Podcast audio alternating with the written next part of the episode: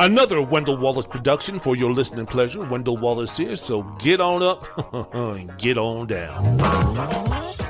Time to shine, moving to the soul number by the genius, though Stevie and Wonder, as I thunder into the next episode of the podcast that is unique, complete with sports take and opinions that are thought provoking. I ain't no joking like the God Rod Kim, so let the talent and flow of my show begin. I introduce to you this podcast named Wendell's World in Sports, so please give me a round of applause as I try to pause in your cause or theory that clearly there is not a sports talk podcast that could fulfill your appetite. Delight in my podcast and let your listening ears digest the best program that demands and commands your full attention, as I have no pretensions about the amount of dimension my program goes into. If I'm losing, I'll come back and win the game like the Astros of Houston or the Mariners of Seattle. I'll rattle the podcast and cattle and channel with a program that soars with the vocal strength of Maria Callas, along with being devastating and dominating like the defense of the Cowboys from Dallas. So, no more words out of you, not a whisper, murmur, or peep. The price for you to compete is way too steep.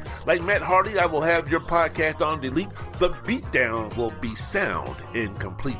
Motivated by my hero, I try to make my comments powerful like the legendary icon Malcolm X. I flex my communication skills that kills the competition when I come correct. Detect those who are using yawn-inducing dialect. So if you want any piece of me, in the words of Bill Goldberg.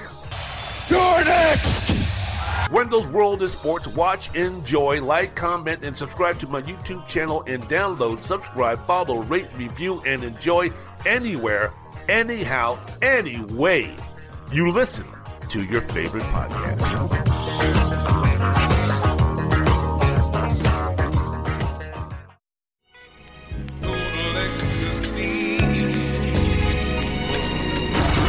Sports fans of all ages, faces, and places from every stadium, arena, and auditorium all over the world. May I have your attention, please? Well, time's coming when we're going to have to ante up.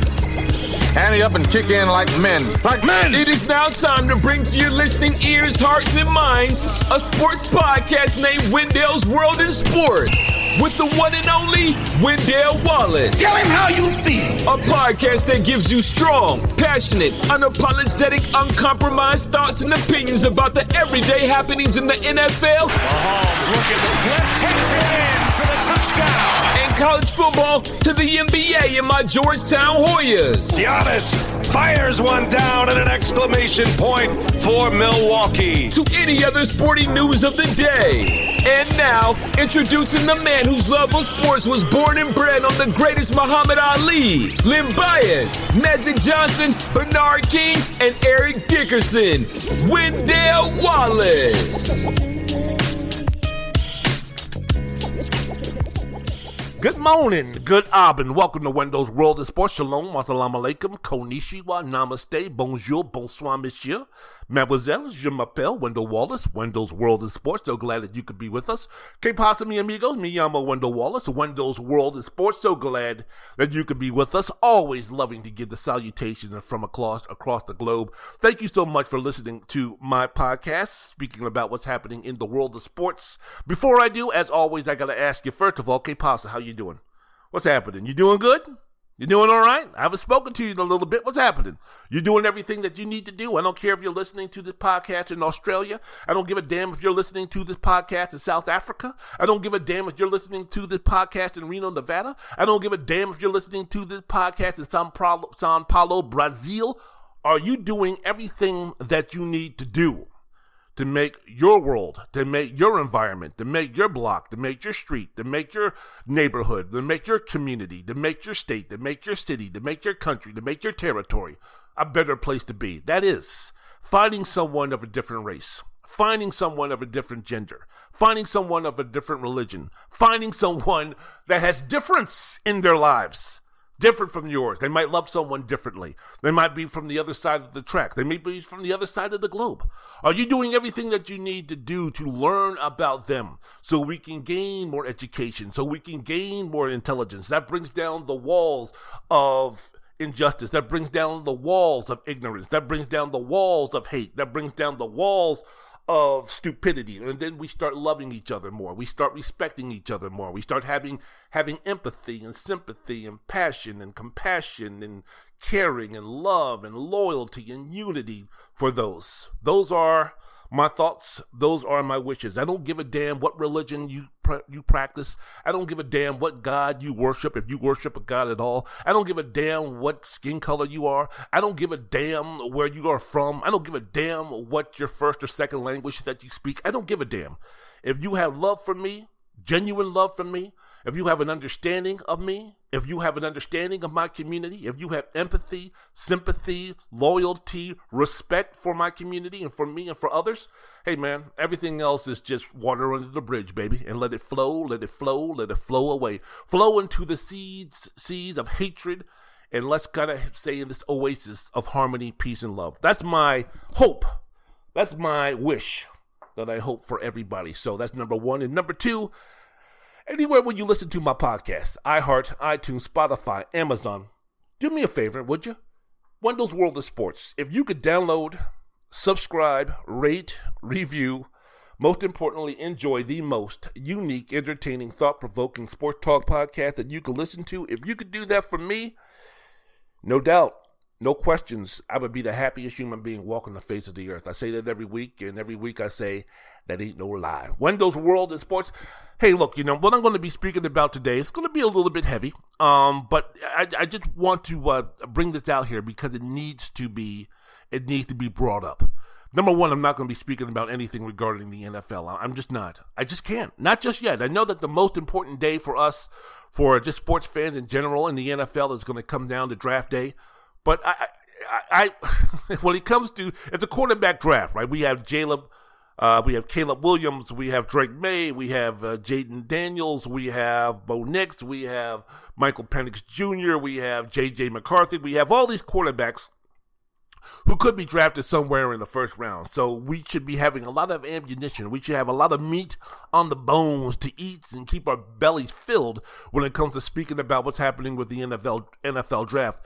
The only thing is is that we're so early in the process that I don't know, man, because you know with each one of these prospects. And let, let's let's just concentrate on the quarterbacks, okay?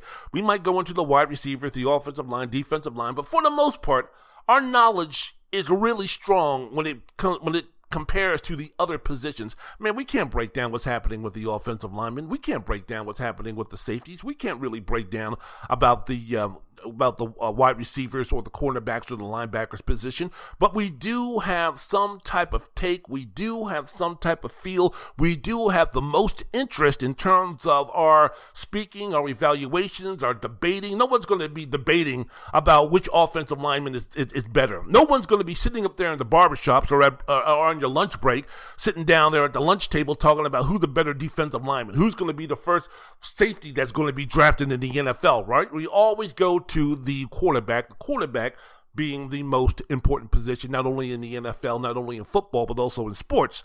So when we speak about those quarterbacks that we're going to be debating and talking about, my commanders need to do this to get Drake Maye. No, no, no, Drake Maye sucks. We need to go ahead and we need to go get Jayden Daniels. No, no, no, the Bears need to keep Justin Fields and, and, and, and trade that first pick for a boatload of players or boatload of draft picks or a boatload of capitals. And they need to, um, you know, do something about their offensive line or they need to do something about the wide receiver position. No, no, no, no, no. The Patriots need to get Marvin Harrison Jr. and try to see what they can do to resuscitate the uh, career of uh, Mac Jones now that Bill Belichick and Bill O'Brien and Matt Patricia no longer have their hands on them. So all of this stuff we can be debating, right? But right now, when it comes to the quarterbacks between Williams and Daniels and Maye and all these other guys, I have no idea. And my commanders hold the number two pick. I have no idea what they need to do. I don't know. I don't know if they need to go up and mortgage their future to try to get um, Caleb Williams, kind of similar to what they did when they went ahead and tried to uh, get uh, RG3 years ago. I, I, I don't know exactly which quarterback is going to be great. I've heard some pundits talk about Drake Maye without question is the best quarterback in the NFL draft. Then I've heard other people with equal amounts of credibility say, no, no, no, no, you're crazy. Caleb Williams is the best quarterback in this draft. Then you've had other people say, no, no, no, no, no. Down the line, four or five years from now, J.J. McCarthy is going to be the guy that's going to be the best quarterback taken in this draft. Then I have uh, heard other people say, no, no, no, no, no. Michael Penix Jr.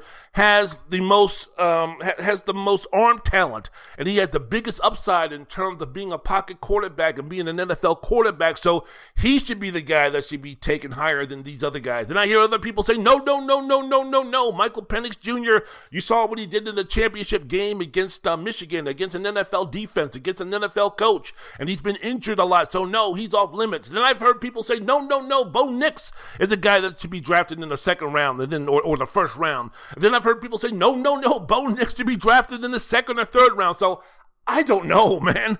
To tell you the truth, I don't know because Randy Mueller and and and uh, Joe Klatt and all these other guys, uh, Nate Tice, who are who are experts in talking about this uh, process. I don't know who to believe.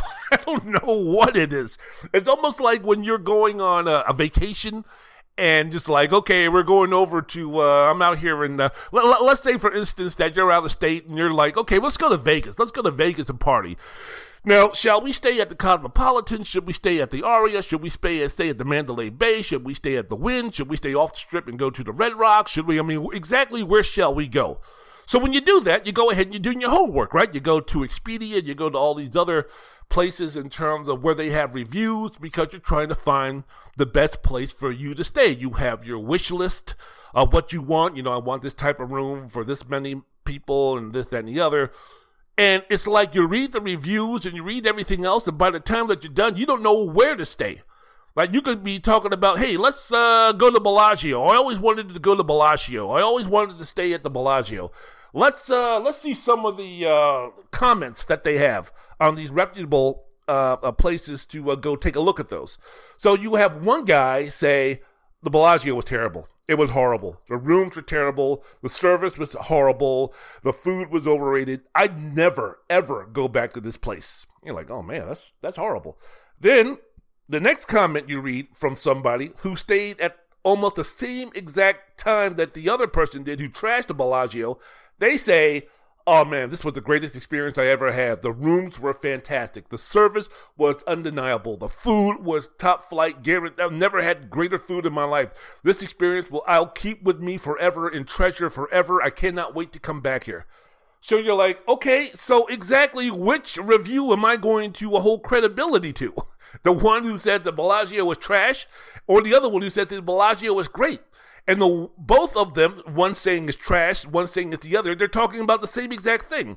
This guy said that the rooms suck. This one said that the rooms were great. This one said the service was horrible. This one said that the service was top notch. This one said that the food was overrated. This one said this was the best tasting food I've ever had in my life.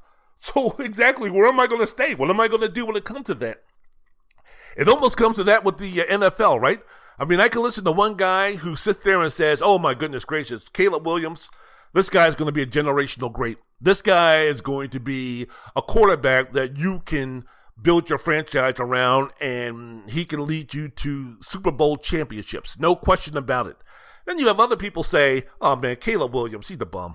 Caleb Williams, did you see how he acted? Did you see how that attitude was when USC started losing? Did you see some of those games where he was pressured and he came off of his first read or he was scrambling? Did you see those type of Brett Favre type of interceptions that he made?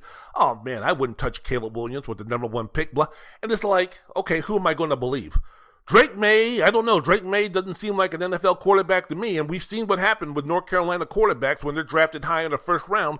See Mitchell Trubisky. Then you have others who say, "Well, Drake Maye can't miss quarterback. Can't miss quarterback. I would take him over Caleb Williams. He's generationally great." Who do you believe? Especially when you take a look at the um, quarterbacks who have been taken number one, number two, who have been taken high in the uh, in the drafts in the previous drafts. You know, just by precedence you know that one or two of these quarterbacks are going to bomb. And I'm not just talking about quarterbacks taken in the first round. I'm not talking about I'm not talking about quarterbacks who were drafted 15th or 17th or 19th or 28th. No, I'm talking about first uh, the number 1 player picked. I'm talking about the number 2 player picked. I'm talking about the number 5 player picked in these drafts.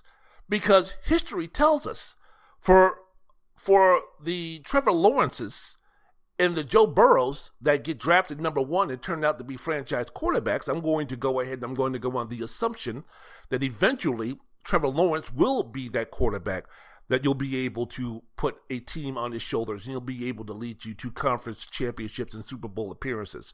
So for every Trevor Lawrence and Joe Burrow that's drafted number one that live up to expectations, there's a bunch of there's a, there's a lot more like Baker Mayfield, like Jameis Winston, like Marcus Mariota, like Josh Rosen, like Zach Wilson, like uh, like like like those types who don't pan out. So I don't know. I don't know. So so history tells us that if there's going to be five or six quarterbacks taken in the first round, Caleb Williams. Let, us just go for instance. Just let, us just say the Chicago Bears draft. Um, the Chicago Bears draft Caleb Williams number one. My Washington Commanders draft Drake Maye number two. The New England Patriots draft uh, Jayden Daniels number three.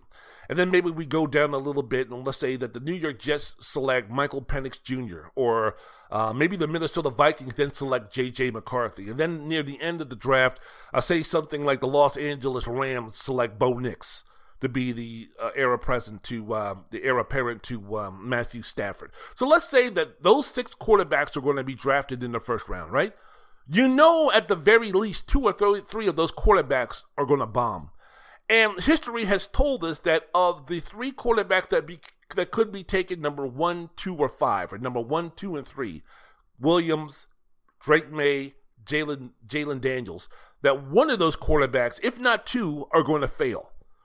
History tells that tells us that within five or six years, um, five or six years from now, that if the Chicago Bears draft Caleb Williams, he's not going to be on their team. He's not going to be their starting quarterback. History tells us that within five or six years from now, if the Washington Commanders, if my Washington Commanders draft uh, Drake Maye, there's a strong probability that he's not going to be the starting quarterback. He's not going to be our quarterback for that team. So, where do you go? What do you start? How do you start? And history also tells us that the greatest quarterbacks, or the quarterbacks doing the most work, they're not high draft picks. I mean, Patrick Mahomes, who's going to go down as one of the greatest, if not the greatest quarterback of all time, he's on his way for doing so, or be, at least being at the table. He wasn't drafted number one. You take a look at someone like a Dak Prescott, who's been the uh, Dallas Cowboys starter for the longest of time and has put up great winning numbers in the um, in the uh, regular season. He wasn't drafted number one. Hell, he wasn't even drafted in the first round. The two-time MVP of this league before the age of what 27 or 28, Lamar Jackson, he was drafted at the end of the first round. So, which one of these quarterbacks, that six quarterbacks are we going to be talking about, is going to be closer to Lamar Jackson? It's going to be closer to a Dak Prescott. It's going to be closer to a, a Patrick Mahomes in terms of in terms of that quarterback overproducing on where he was drafted compared to the quote unquote can't miss franchise need to draft him number one, two, or three in the draft type of draft picks who are going to flame out this season. So because again, so because of all that, I'm not touching the NFL, even though I just spent what 15 minutes talking about that. But we'll get into more in depth in terms of this is what my commander should do. This is what my Chicago. This is what your Chicago Bears can do. This is what your New England Patriots should do with their draft picks and who they should draft and which quarterback that they that they should go with. I, I, I want to get a little bit more information. I want to hear a little bit more. I want to I want to have a little bit more time to think and to listen and to hear and to educate uh, those who know a lot more about this process in terms of evaluating quarterbacks much more than I do before I start talking about what my commander should do. So there you go. That's what I wanted to. That's what I wanted to get off my chest. Um, my thoughts and prayers. Um, before we move on, my thoughts and prayers. The shooting during the uh, God, man, I shouldn't say thoughts and prayers. I hate the word thoughts and prayers. My bad. My bad. The shooting during the KC Super Bowl parade. Um, two juveniles were charged with the crime, even though now I heard that they're being charged as adults or they were adults. A news release from the Jackson County Family Court said the juveniles were charged Thursday and are being detained in the uh, county's juvenile detention center on gun related and res- resisting arrest charges. The release says it is anticipated that additional charges are expected in the future as the investigation by the Kansas City Police Department continues. No further information was released. juvenile court cases are largely kept private under Missouri law, and hearings are not open to the public. So I don't know. Again, from what I heard before I went on the before I recorded this, I've been recording this on a Tuesday afternoon again. Is that uh, they're being charged as adults, or they were adults, so maybe some of this might be uh, out of date, but uh, we'll see. We'll see. Um, but it really doesn't make any difference. It's kind of like commonplace now in this country. I'm just waiting for um, the only reason why um, people haven't really spoken out about this on both sides when you speak about Democrats or uh, Republicans yet is because we need a little bit more information so we can use that as talking points and bullet points to uh, blame the other side. So, um, for instance, if these were if these were two white guys, let, us let, just say, for instance, that the people who did this were uh, were white folks from um, from from uh, Missouri, right? Well, then we'll have the Democrats talking about, oh, that's the reason why you know gun violence and gun control is out of control, and they're MAGA supporters, and they're probably inbreds and all this type of stuff, and they don't know any better, and this, that, and the other. And then you'll have the Republicans, if there's two black guys who did this, or two Hispanics, or two minorities, talk about, well, you know, the reason why that they did this is because they've been brainwashed into the woke um, tradition or the woke values of the far left that are indoctrinating these people with the ignorance and the stupidity to do these type of things and blah blah blah. So all this type of nonsense. So again, I'm I'm just waiting for, of course, you know, you need to put on the dog and pony show of saying, oh, this is horrible and this is terrible and we'll survive this and we're a nation of strong people and we'll get over this and we need to come together and all this type of nonsense. But as soon as we get a little bit more information on who did it, then of course we'll go to our corners. Half of us will go to the left, the other half will go to the right, and we'll start trying to blame each other. So I can't wait for that bullshit and that nonsense to happen. Again, when you live in this country, which again I reference as the ignorant, racist, divided states of America, because when you say United States, I always like to ask people exactly what are we re- united in? I mean, we're not united in anything. We're not united in nothing. So I, it's, it's, uh, we're united in being ignorant. We're united in being stupid. We're united in not having too much common sense in this country. We're united in being uneducated, being lost, being uh, being ignorant to uh, to those who are different from from each of us whether we're speaking about race, whether we're speaking about financial background, whether we're speaking about where we were born, whether we're speaking about gender. I mean, we're we're we're, we're ignorant when it comes to those things. Even within our communities, when you speak about that, you know how ignorant black folks are when it comes to other blacks. We're ignorant. We're uneducated. We're lost. So hey man, there's nothing there's nothing united about this country again except for its ignorance and except for its um, its uncouthness. And this is going to be another example of that, where, again, they will be using this tragedy, um, the political uh, folks, to, again, shout and scream at each other and do nothing more than to try to gain support and gain votes, especially with the election right around the corner. So, you know, we'll just we'll just hang on there. Um, what I want to talk about before I go to my break, there's two dates that are coming up. Again, I am recording this podcast on a Tuesday, February 20th. There's two historical dates that I want to speak about. One is the uh, 21st of February, and the other one is the 25th of February. Two important dates that happen. How about that on in, in, Black History months? So nice that this country gave us Black History Month, the shortest month of the year and the coldest in certain parts of the country. So thank you so much. Black History is every day 365 24/7, but hey, you know, whatever. Um, but two historical dates that happened, and it really has impacted and made strong has made a strong impact in our lives in our society today. Uh, the first one, January 21st, 1965, that happened 59 years ago, and February 25th, 1964, that happened 60 years ago. One of these dates I want you to uh, recognize but not celebrate. There's no room for celebration on this date. The other date I want you to not only recognize, but I also want you to celebrate. Because without that date, a lot of these things that we are taking for granted today, that we are ignorant about today, uh, would not have come to fruition. The world would definitely not be in the place where we are right now if those, if those two dates didn't happen. I know for a fact that my life has been greatly enriched by the people I'm able to uh, that I was able to meet, that I was able to the, the experiences that I was able to go through, the lifelong friends that I've made, the impact that people have had on my lives. I know the positive impact that those people have had on my lives. I know it would not have been possible if it wasn't for those two dates. So let's go ahead and talk about them, right? The first one, February 25th, 1965, the assassination of Malcolm X, El Hajj Malik El Shabazz was gunned down by the thugs from the gang or cult that called themselves the Nation of Islam, or as I like to call them, the Nation of Stupid Ass Niggas, with their cult leader, Elijah Poole, aka Elijah Muhammad.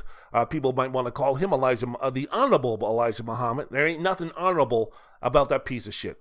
Nothing. Zero. No, neither the gang that he was uh, leading. So on February 25th, 1965, Malcolm X was murdered while preparing to address an audience in Manhattan's Audubon Ballroom. Somewhere in the 400 person audience, someone yelled out, Nigger, get your hand out of my pocket as Malcolm X and his bodyguards tried to quell the disturbance.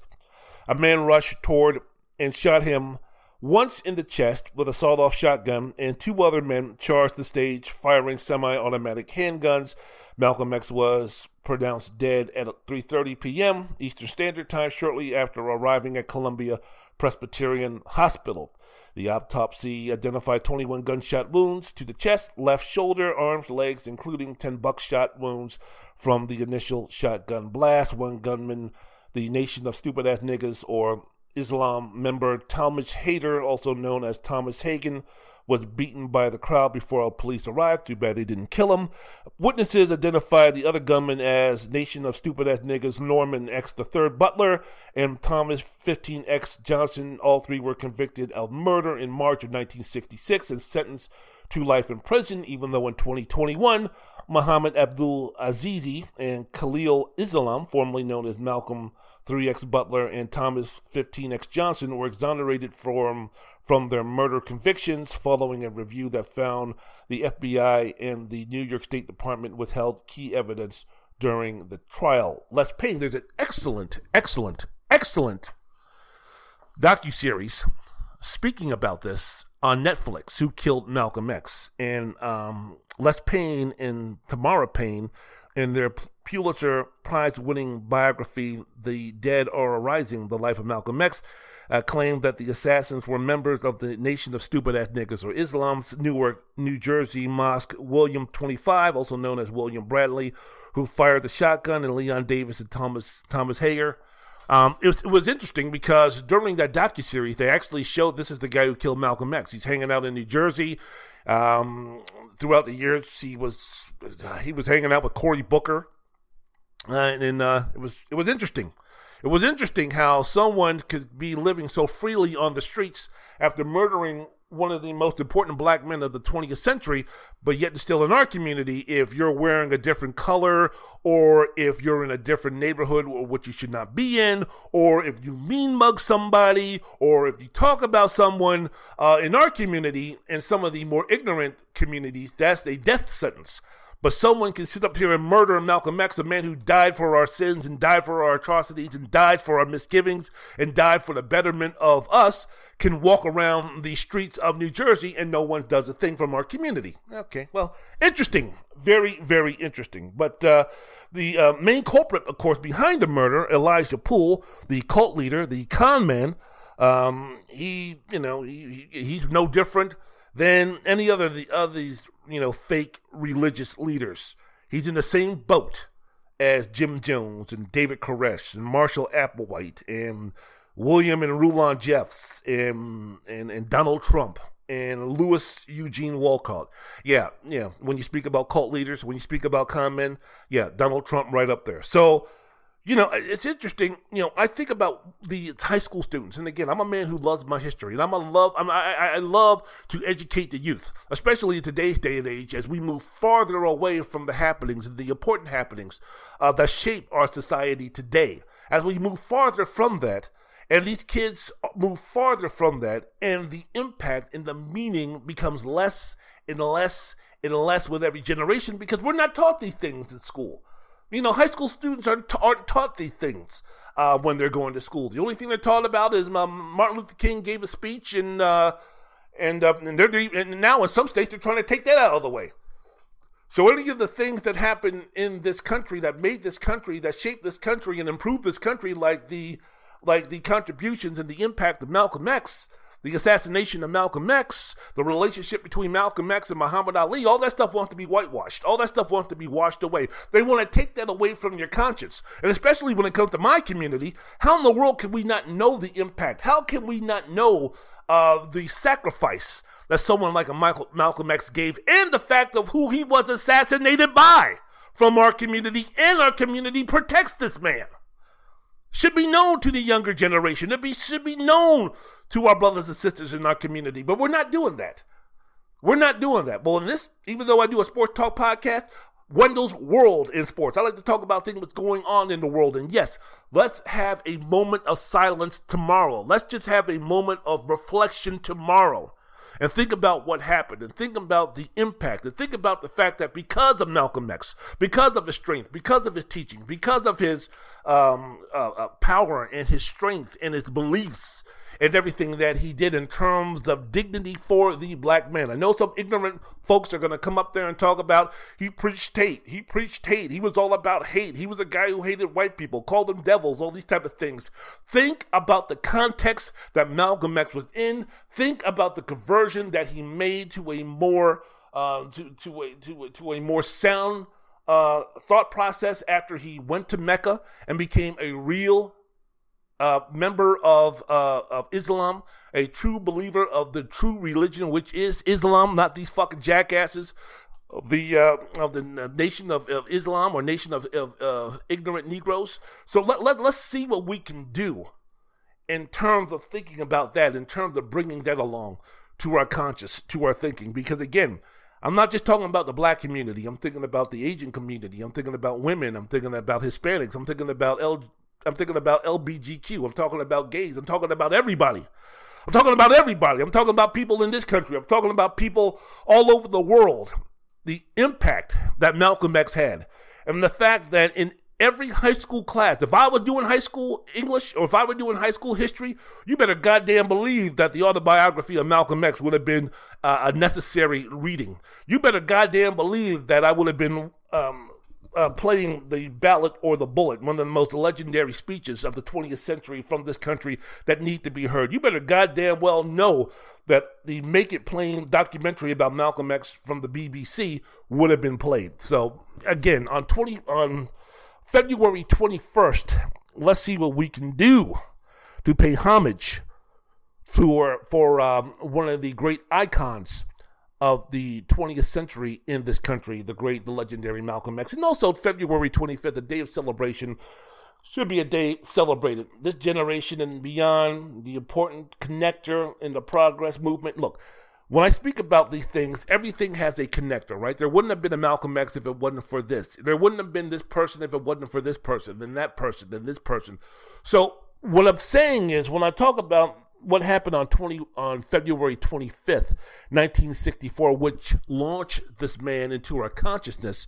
You also have to remember, if you want to do a little study, and you should, that this person would have been wouldn't have been um, able to do what he did if it wasn't for, let's just say, for instance, July 4th, 1910 in Reno, Nevada. He wouldn't have been able to do these things. We're speaking about um, uh, uh, June 22nd, 1938. There's been a lot of historical great moments in this country. There really has. February 22nd, 1980, the Miracle on Ice, when you're speaking about sporting events, the USA over uh, USSR and Russia in, at the Winter Olympics. When you're speaking about 1936, in August, Jesse Owens dominates Hitler in the Olympics and kind of puts a puts a um, puts a, uh, a dent into the Aryan nation being superior. Of course, April 15th, 1947, Jackie Robinson becomes the first black man to play in the Major League Baseball game. April 15th, 1974, Hank Aaron breaks Babe Ruth's all time home run leading record.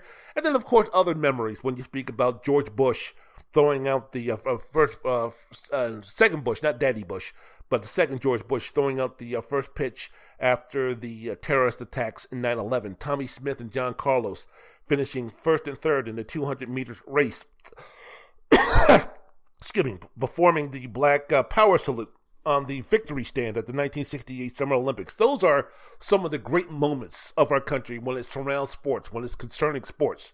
But the three most historical and impactful moments again July 4th, 1910, when you speak about again historical, impact, impactful moments in American sports history. Jack Johnson becoming the first black heavyweight championship of the world, when basically the heavyweight championship probably put you on the same level as kings and queens. I know for this generation, and maybe your younger generation, the heavyweight championship of the world, you can't even probably name me the heavyweight champion of the world right now. And, you could care less about the heavyweight champion of the world. But when you're speaking about the turn of the 20th century, and you're speaking about probably the first 50, 60, 80 years, that moniker being the heavyweight champion of the world, being the baddest man on the planet, again, it held swage, it held prestige, it held power, it held impact, not just in this country, but all over the world. It was the greatest symbol of a champion in any of the sports. And again, it rose you above just regular folks. It rose you above just the celebrity of being an athlete and it put you on the same playing field as kings and presidents and leaders of countries. So that's the reason why, for the longest of time, when John L. Sullivan run, uh, won the belt back in the 1880s, that Jack Johnson and others had to, you know, well, the other black fighters could not fight for the heavyweight championship because the thought of a black man being of that stature for white folks was not only unthinkable, but it was also dangerous for them. So that's the reason why. So when Jack Johnson knocked out the great white hope Jim Jeffries in 1910 to solidify the fact that he beat Tommy Burns, when you're speaking about Jack Johnson, he beat Tommy Burns in Sydney, Australia in 1908 to become the first black heavyweight champion. But that then precipitated an event or uh, thing, uh, uh things to try to get the belt off of Jack Johnson. So they, you know, tried Jim Jeffries, who was then labeled the Great White Hope. And that was one of the biggest moments at the beginning of the 20th century when that fight took place in Reno, Nevada, July 4th, Independence Day, right? For some, not all, thank you, in uh, Reno, Nevada. And after Johnson not only beat the shit out of uh, Jim Jeffries, but toyed with him, taunted him, embarrassed him, disrespected him, thankfully, and then knocked him out in round 15. Riots occurred throughout the country. That was the closest thing that we've ever had as a as a as, as a race war in this country. When you're speaking about race riots starting out in Atlanta and Cincinnati and Houston and New York and St. Louis and Chicago and uh, Baltimore and West Virginia and Columbus, Ohio and Dayton, Ohio and Fort Worth and Johnson County, Missouri and Kansas City, Little Rock, Los Angeles, Louisville, New Orleans, Norfolk, Virginia, Norfolk, Virginia, Omaha, Philadelphia, Roanoke, Virginia, Springfield, Illinois, St. Joseph, Missouri, Wheeling, West Virginia. This country went nuts.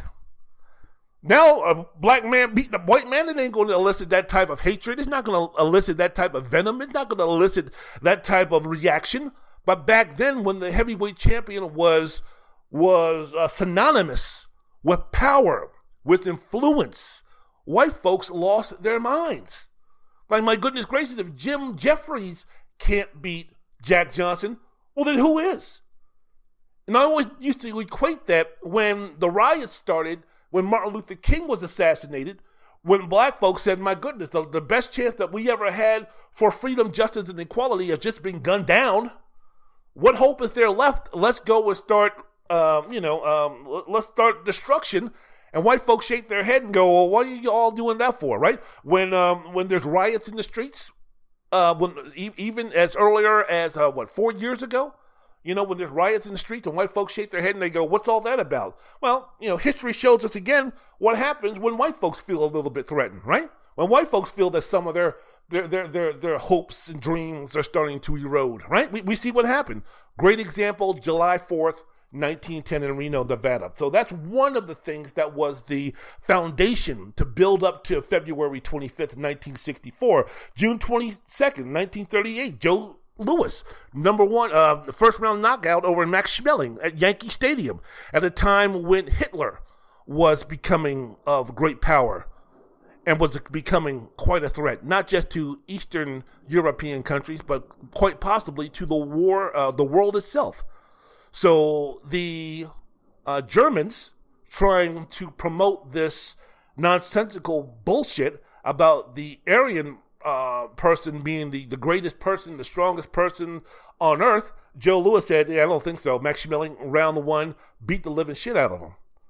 And that gave, again, hope. That gave faith. That gave um, belief that we could overcome what Hitler was talking about. Again, I know for this generation, y'all are scratching your head going, really? A boxing match? Really? Back in 19, again, 1938? Yeah. Again, the, meaning of what the heavyweight championship belt meant. Yes, the fact that the that the victory by Joe Louis over Max Schmeling, and you had Jews in Auschwitz at that time who were dying, who were being tortured and dying by Hitler and his and his cronies and his devils. The fact that they gained strength, the fact that they gained confidence, most importantly, the fact that they gained strength and belief to survive the Holocaust based on the fact that Joe Louis knocked out Max Schmeling at Yankee Stadium June 22nd, 1938. That was the impact of what Joe Louis did worldwide. You're speaking about a Jew in a concentration camp gaining strength and belief from that, being able to survive the Holocaust based on that and some other things, but mainly based on that. And then you speak about the advancement that uh, that fight had for black folks in this country and other minorities in this country. Yeah, yeah, yeah, yeah. That was all the foundation. And that all led to February 25th, 1964. Excuse me, yeah, 1964 Miami Convention Center, the birth of Muhammad Ali. Now, really, the birth of Muhammad Ali, Muhammad Ali really came to fruition on February 26th after the fight with uh, Sonny Liston. The next day, he came out and announced that he was a member of the Nation of Islam, or as, as I like to say, the Nation of Ignorant Brothers and Sisters and Niggas. But um, it was a situation where, at the time, Muhammad Ali was just a loudmouth, the Louisville lip known as Cassius Clay a guy who was spouting off, and yeah, I mean, he was good, and he was he was he was a good fighter, and he was a gold medalist in, in Rome, and he had charm, and he had charisma, and yeah, for the fight game, he was young, he was a breath of fresh air, and he was he he, he was uh, gregarious, and he had a great personality, and all these type of things. So for the sport itself, Cassius Marcellus Clay would have been good. You know, he's a clown. He likes to joke. He likes to do rhymes, and he's calling Sonny Liston all these names and blah blah blah. And he's got this interesting fighting style, kind of like a hybrid, or kind of like he's he's Sugar Ray Robinson on steroids, or he's Sugar Ray Robinson as a heavyweight. So that's something that the um, boxing establishment never uh, never saw. I mean, here's a guy who can hit like Rocky, Rocky Marciano, but has the uh, footwork and the handles of a uh, much more athletic Floyd Patterson. So when you take a look at all of these fighters, heavyweight fighters that came before him, the plodding, the slow, and were monotone. They didn't speak much. They didn't rhyme. They didn't brag. They didn't boast. They didn't have any charisma. They weren't. Uh, they didn't have a colorful personality. And now here at this Cassius Marcellus Clay, good looking guy from Louisville, Kentucky, coming in. And again, he's got all this charm and all this type of stuff. He would be good for the boxing game. No one, no one, no one thought about anything other than that. As I mentioned before, when you speak about um, the uh, advancement of minorities in this country, and especially when you're thinking about um, black folks in this country and how some white folks kind of they want to become friendly or friends or yeah, I'm down with black folks. What are you talking about? I have I have a lot of good black friends. In fact, here's one of my good friends right now. Come here, you, and they treat us like like animals. Like, hey, come here, you. Aren't you nice? Aren't you? You a good boy, aren't you? You a good black boy. Just sit there and don't say anything or mean nothing, right? That's a good boy. You know, Michael Jordan. So it was a situation. So you know that that was Muhammad Ali. Isn't isn't uh, Cassius? He's funny. He makes. Hey, Cassius, come over here and make us laugh, clown. Okay, hey guys, come over here. Come over here. Hey, Cassius, come over here and say something funny. Isn't he great? He's such a good guy. But what is he known for? Before he became Muhammad Ali. He was known as a clown. He was a clown who wasn't supposed to be taken seriously. Now, all of a sudden, he meets Malcolm X. Now all of a sudden he's introduced a little bit to the Nation of Islam, which then connects him with Malcolm X. Now all of a sudden he starts learning. Now all of a sudden he starts, you know, kind of uh, mimicking, you know, what Malcolm X is doing. Now all of a sudden he starts getting educated. Who's doing the education for him? The great Malcolm X. So now all of a sudden he starts becoming more interested as he's learning the teachings of, hey man, why is it that when you won a gold medal in Rome you came back here trying to get something to eat in downtown Louisville, and they said that there's no niggers allowed. Get the hell out of here. Why is it the fact that after you won this gold medal representing this country, you come back and you're still treated like a second class citizen? Why are you still, why is your daddy, why is your daddy a 60 something year old man or 50 something year old man? Why are white folks calling him boy? Why are people my age? Why, Cassius, let me ask you a question. Why are people your age calling your dad boy or hey boy? or hey nigger disrespecting like that. Why, why is that? Huh? Why is that? Because most of these white folks are of the Christian descent. So what? So so what has Christianity done for you except kept you down? Except kept you as a three fifths of a man, has taken away your dignity, has taken away your manhood, has emasculated you and such right? That's what Christianity has done for you living in this white world, right? Let me introduce you to the teachings of uh, Elijah Muhammad, and that's how it all started.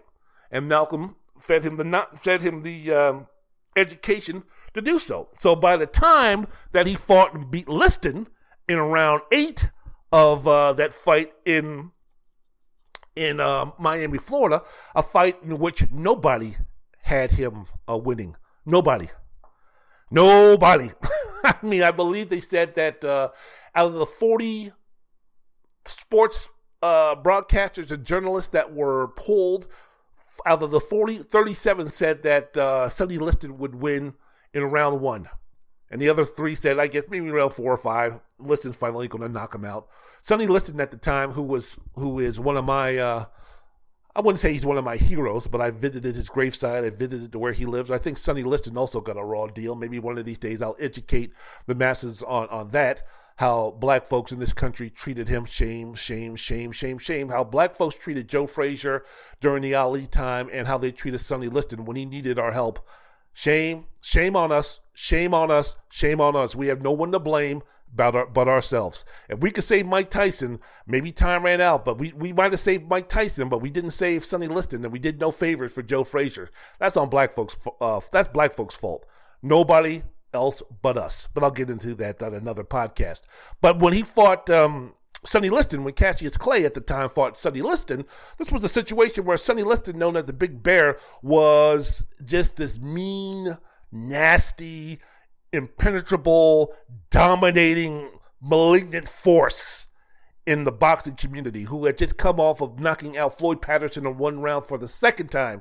First to win the heavyweight championship, the second time to retain the heavyweight championship. So everybody was thinking about, well, this guy Marcellus Clay he ain't got a chance. He ain't got a chance. In fact, there's a great story one day um, when they were out in Vegas because Ali started this campaign about calling him the big ugly bear because he found out with Liston being in prison – um, before he rose to uh, power, being controlled by the mob. So I don't know his rise to power so much so, but his ascension by the mob for him to become the heavyweight championship, uh, become the heavyweight champion. Um, well, he was in Vegas. Speaking of Liston, who's buried out here in Vegas, Paradise uh, Memorial, um, right near the airport. But um, when he was in Vegas, him at the time, Ali, Cassius Clay, whatever, so Sonny Liston, who woke up every day uh, in a bad mood. You know how most of us wake up wake up in the day kind of like on the edge, whether it's going to be a good day or a bad day is mostly dictated on how the day is going to be. Well, Sonny Liston most days just woke up in a bad mood and it could be a lot worse. He could be a lot darker in terms of his mood, or it could maybe be a little bit jovial. But for the most part, Sonny was just a, just a, just a, just a mean, angry sob, right? So he's at the craps table, and in Vegas, and he's losing money. So Sonny, who's already in a bad mood, is getting even angrier as he's losing money. So he's already a man who's already in a foul mood is becoming more fouler, if you could say so. And I'm not talking about Chris. So here comes Ali, who sees this, and like I said, he just likes to poke the bear. He likes to get under their skin. and he's up there talking shit. Ah, you ain't nothing. You losing money. Ha ha ha. So Liston had enough. So he takes he takes Ali, kind of slams him up against the wall, gives him that "I'm going to kill you" stare, and that and that voice that "I'm going to kill you" voice, and he says, and I'm I I I I don't remember the exact phrase, but I remember the main meat of what he said, and the main meat of what he said was, "Listen here, you nigger faggot, I'm sick of your ass. You get the hell out of here right now before I take the before I uh, uh, before I um, uh, take take the tongue out your mouth and shove it up your ass." What do you say? Listen here, you nigger faggot. You get the hell out of here before I rip that tongue out your mouth and shove it up your ass. And Muhammad was like, okay, see ya. like, yeah, I'm legitimately scared on that one. Yeah, yeah. So, I mean, so basically what I'm saying is no one gave Ali a chance. Nobody, nobody, nobody. The Nation of Islam didn't even give him a chance. The Nation of Islam didn't even send anybody, didn't even send any representatives. Even when Ali, behind the scenes, was expressing interest in joining the Nation of Islam, those the Nation of stupid ass niggas weren't even going to uh, allow him to be in their gang. I'm sorry, be in their religion because they thought that he was a clown, because they thought that Sonny Liston was going to beat him until tomorrow. So, what use would the nation of stupid ass niggas, aka the nation, nation of Islam, have in bringing in some guy who just got his ass whooped in 50 seconds by Sonny Liston? Basically it was going to be a situation where okay sonny was going to whoop his ass and that would be the end of cassius marcellus clay. He gave us a good 15 minutes of fame and now get the hell out of here. But what happened? With the help of malcolm x because before that fight happened ali was in the dressing room and he was legitimately scared. Legitimately scared. He put on a show at the weigh-in to try to uh, uh, uh, convince liston that he was crazy. But now right before the fight showtime the real time put up or shut up time, Ali was scared to death. And it was Malcolm who said, Brother, what are you what are you scared of? You've got Allah by your side, man. You are ordained. You cannot lose. You cannot lose. This man is going down, not because of you, not because of me, but because Allah says so. Allah says so. And that's exactly what Muhammad did. Went out there, whooped his ass, and uh, that was the, basically the end of Sonny Liston and the beginning of Muhammad Ali. So uh, we, we we don't know. February 25th launched the launched the birth of who we know as Muhammad Ali.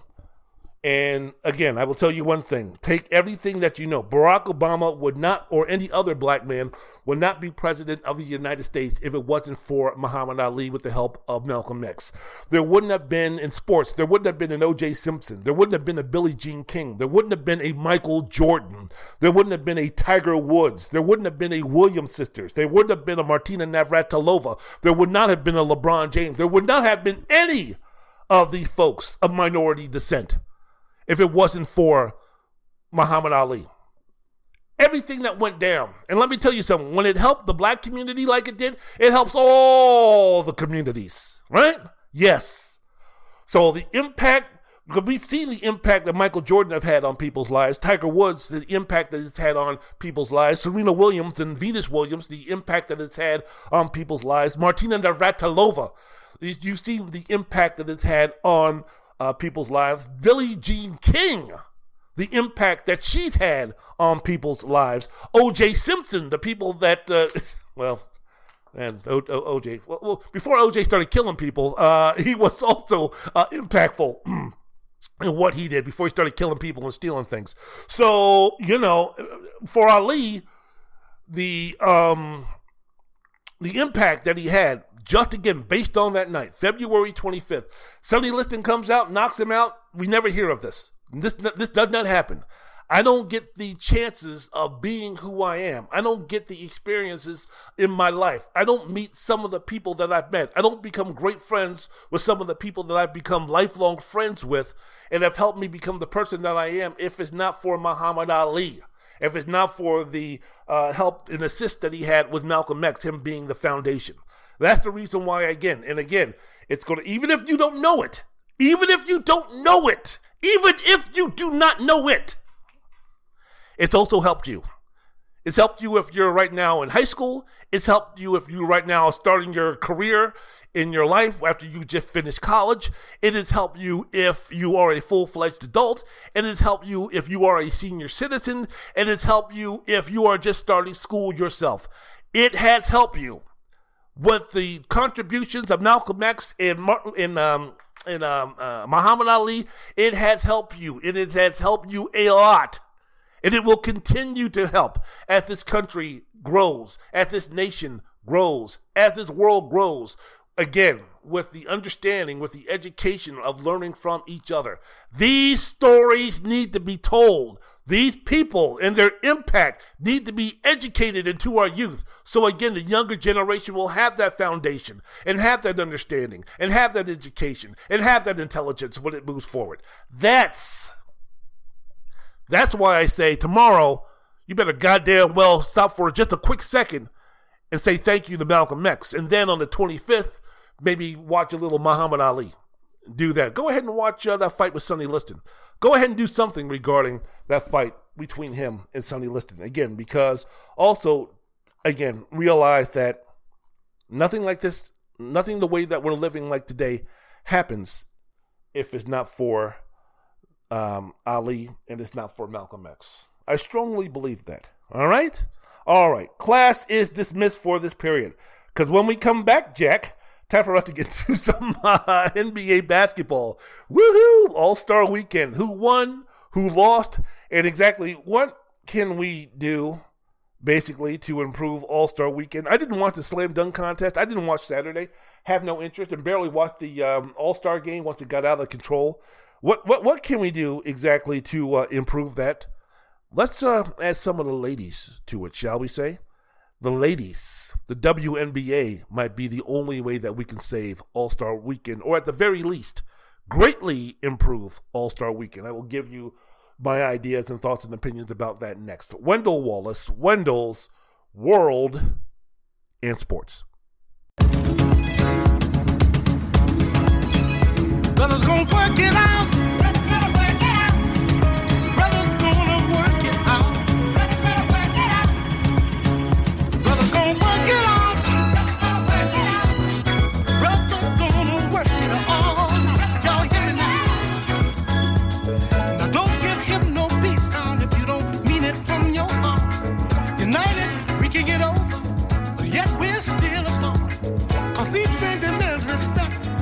Get an equal share. And until you give it him back, there'll be no peace. The brothers gonna work it out. Brothers gonna work it out. Brothers gonna work it all out. All we must all join hands. We can march across this land in peace. Love, joy, with that understanding of truly. Wendell's World in Sports. I'm your host, Wendell is So glad that you could be with us. Man, I feel energetic, man. I feel great. I feel great. Kind of brought me back. This this is the kind of stuff that I used to talk about, man. With the younger generation, this is the kind of stuff that I wanted them to learn. This is the kind of stuff that I needed them to learn. And my my my my message was was always this. Whether we were speaking about U.S. history, whether we were speaking about, I remember asking folks about John F. Kennedy, or I remember talking to folks about John F. Kennedy, and there was and, and, and these folks in high school were looking at me like, like I was speaking about some Martian. They had no idea who John F. Kennedy was.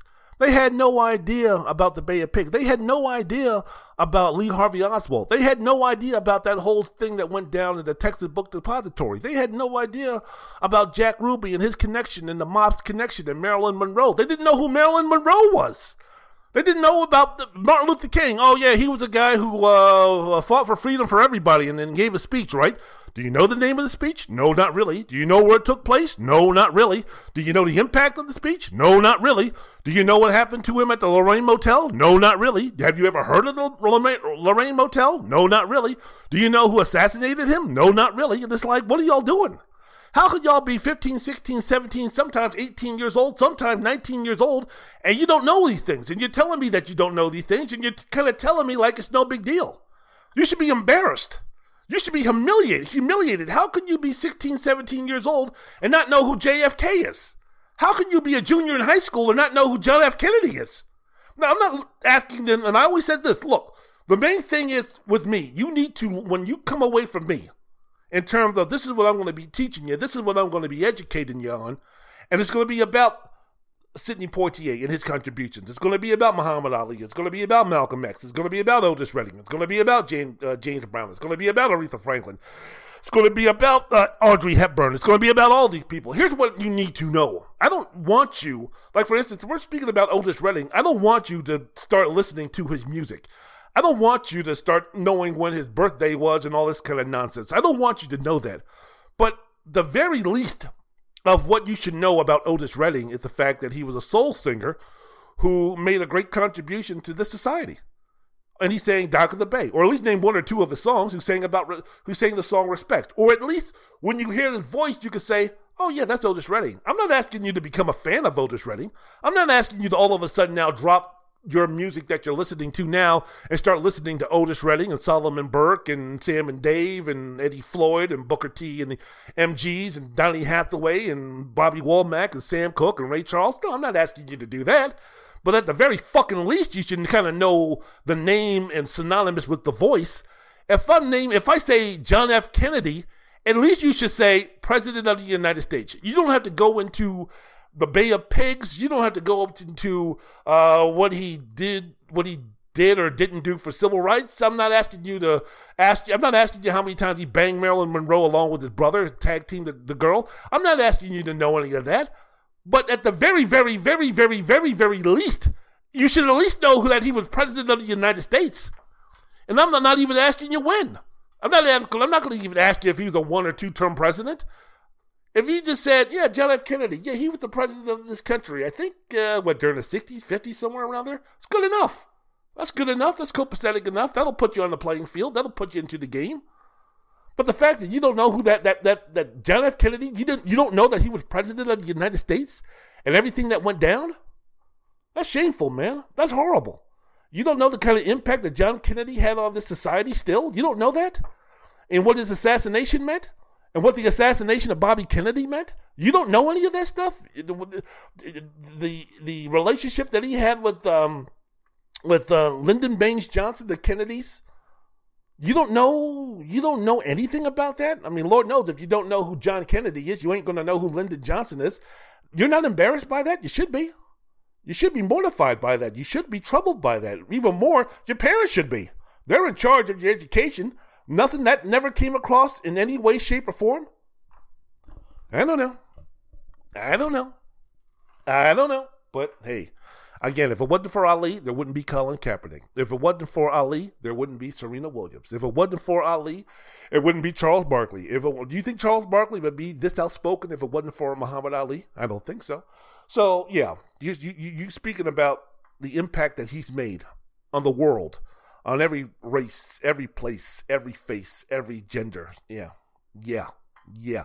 You don't think that there would be a WNBA if there wasn't for Muhammad Ali, mm-hmm. or and Billie Jean King, mm-hmm. and Martina Navratilova? Mm-hmm. Mm-hmm. Mm-hmm. Speaking of the WNBA, All Star Weekend. Remember how I was speaking about what we need to do to uh, change it? Because uh, I don't know if it really needs to be changed, but the All Star game, when you're speaking about um, the All Star game and you're speaking about a team in the East that won over the West 211 to 186. I was sitting there with all that defense or lack of defense being played. I'm, I'm sitting here talking, and I'm sitting up here looking at myself and thinking to myself, am I watching a Washington Wizards inter squad scrimmage uh, with the lack of defense that's being played?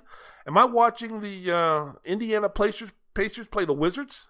No defense whatsoever. 211 to 186 disappointed in the effort from both teams, particularly the West. Look, I put I put there's a lot of blame to go around, and people are speaking about what can we do to uh, prevent this from happening.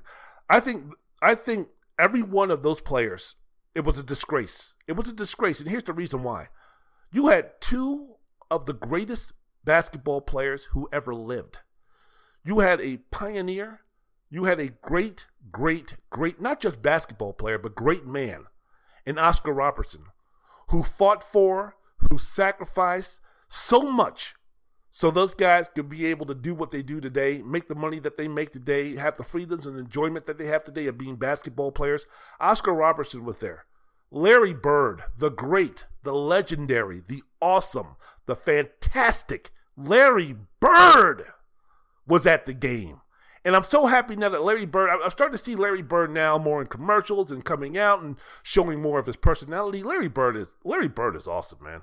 Larry Bird is fantastic. I don't know what happened with him and his oldest daughter. I don't know if they've rectified or I don't know if he has a relationship with her because I know at one time they didn't. But Larry Bird is an awesome, awesome human being, man. Larry, I, I would love, I would love, I would love just to sit down and talk to that guy or interview that guy. Larry Bird is awesome. He was at the game.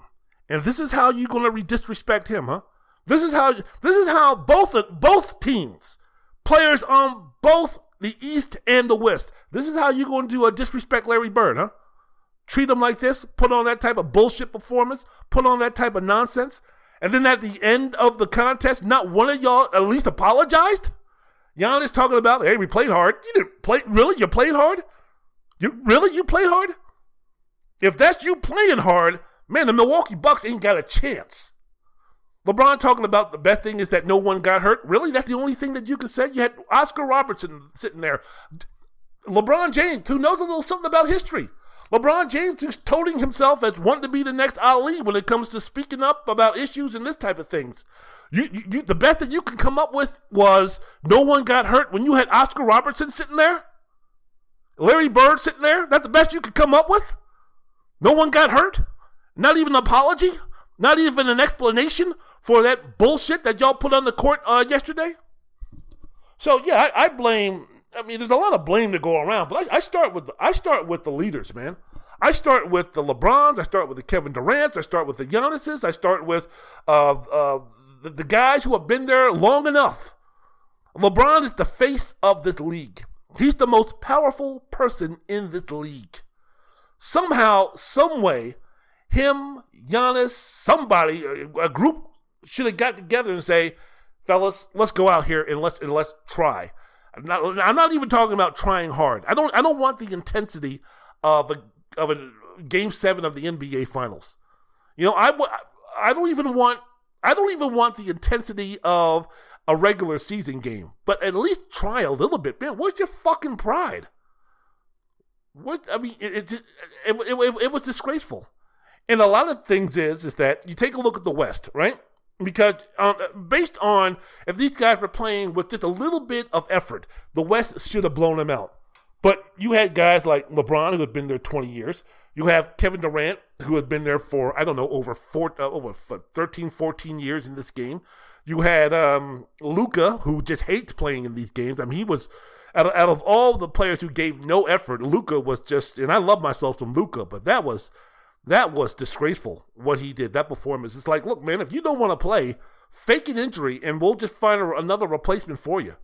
I think Luka, who just turned 25, or he's going to be turning 25 soon, I still think that he, um, I still think that he gives too much respect to the legends who are still playing, like the LeBron and the KDs and the Stephs and such. I still think that he is cool playing the background. Like he's not going to come up there with a team on a team like LeBron and this, that, and the other and start talking about, "Come on, fellas, we need to do this. Follow me." This, that, and the other. That's not that's not his role just yet. That's what I feel. so, Luka, if you're going to play like that, man, just just fake an injury, and we'll get somebody in there who wants to play. Or if if you're going to play, I've just play in five minutes two minutes to start and to start the game and two minutes in the second half, and that's it, man. Because you you you showed no interest at all in playing. You, you, Nikola Jokic is a little bit better, but him. So you have two guys, Jokic, Luka, who don't want to be there. It's not really their their cup of tea. LeBron, 20 years, he's kind of over this in terms of playing is concerned. KD, he's been there, you know, up 10 years. He's kind of over this. Steph has been there, what, 10 years now? So he's kind of over this. So you had a lot of guys on the West who just felt like they just didn't want to be there, or at least give any effort. Kawhi Leonard was invisible. I didn't even know that he was on the team. Anthony Davis really didn't do anything. From the West, anybody who showed a pulse was Karl-Anthony Towns. And that's mainly because he was trying to, I don't know, score 500 points. So, you know, you had the East who had guys who wanted to play. Jalen Brunson wanted to play.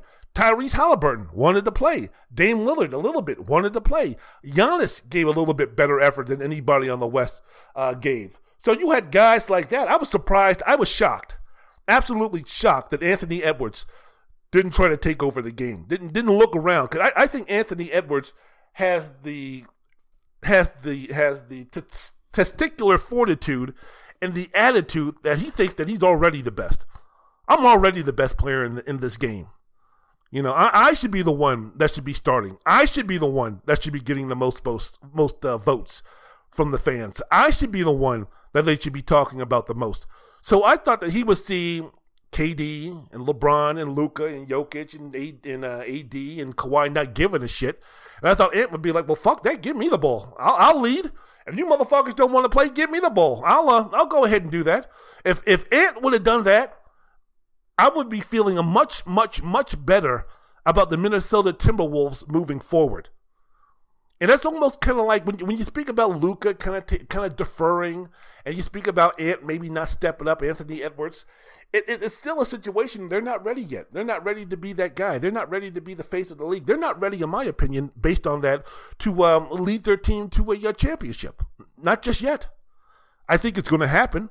I think when Luka, when the light finally comes on, in terms of him just being the motherfucker. I think Luka is going to dominate this league. I think he's going to dominate it, dominate it. He's going to be winning MVPs. I think that he's going to be winning championships. And I think he's going to go down when everything is all said and done and maybe possibly the top 12, 15 greatest players who's ever played in the NBA. That's my expectations for Luka. I think that's I think when when when when the light finally clicks on when he finally says enough of this nonsense, I'm Luka Doncic, and it's time for me to uh, fucking wreck this league, which he can do, which he has the talent to do. Once he becomes that, there's no stopping him. Everybody talks about Wembanyama in five years. I'm talking about Luka. But as of right now, he's still in that phase where he's like, eh, you know, LeBron's still the man, and LeBron's voice is more powerful and this, that, and the other. So in settings like this, I'm just going to be demure. I'm just going to uh, kick back and this, that, and the other. And the East took advantage of it. And again, Anthony Edwards didn't do anything to say again. Anthony Edwards, who has that fuck this bullshit attitude, I think, I'm the man, I'm the star. That's the way he carries himself. He didn't step up either. He kind of fell in line with the uh, with the older players, who just went out there and just half-assed it. So yeah, I mean, uh, uh, LeBron. I mean, LeBron knows. LeBron. LeBron's the leader. LeBron knows more about leadership than I do. But I would, I would say in that situation that you, you didn't, you didn't lead. You didn't lead. So, so part of what happened, part of the fault on that atrocity, that embarrassment on Sunday was LeBron James, amongst others. So, yeah. So there you go. Again, speaking about the WNBA, I think without question the best moment came with the uh, three point shooting contest uh, between Stephen Curry and Sabrina Ionescu. Curry won 29 26. Um, opened by making seven straight shots before finishing with a total of 26. You know, that score would have been the highest score by any NBA player in the three point contest won by the Milwaukee Bucks, Damian Lillard. And I saw that and I wrote that down.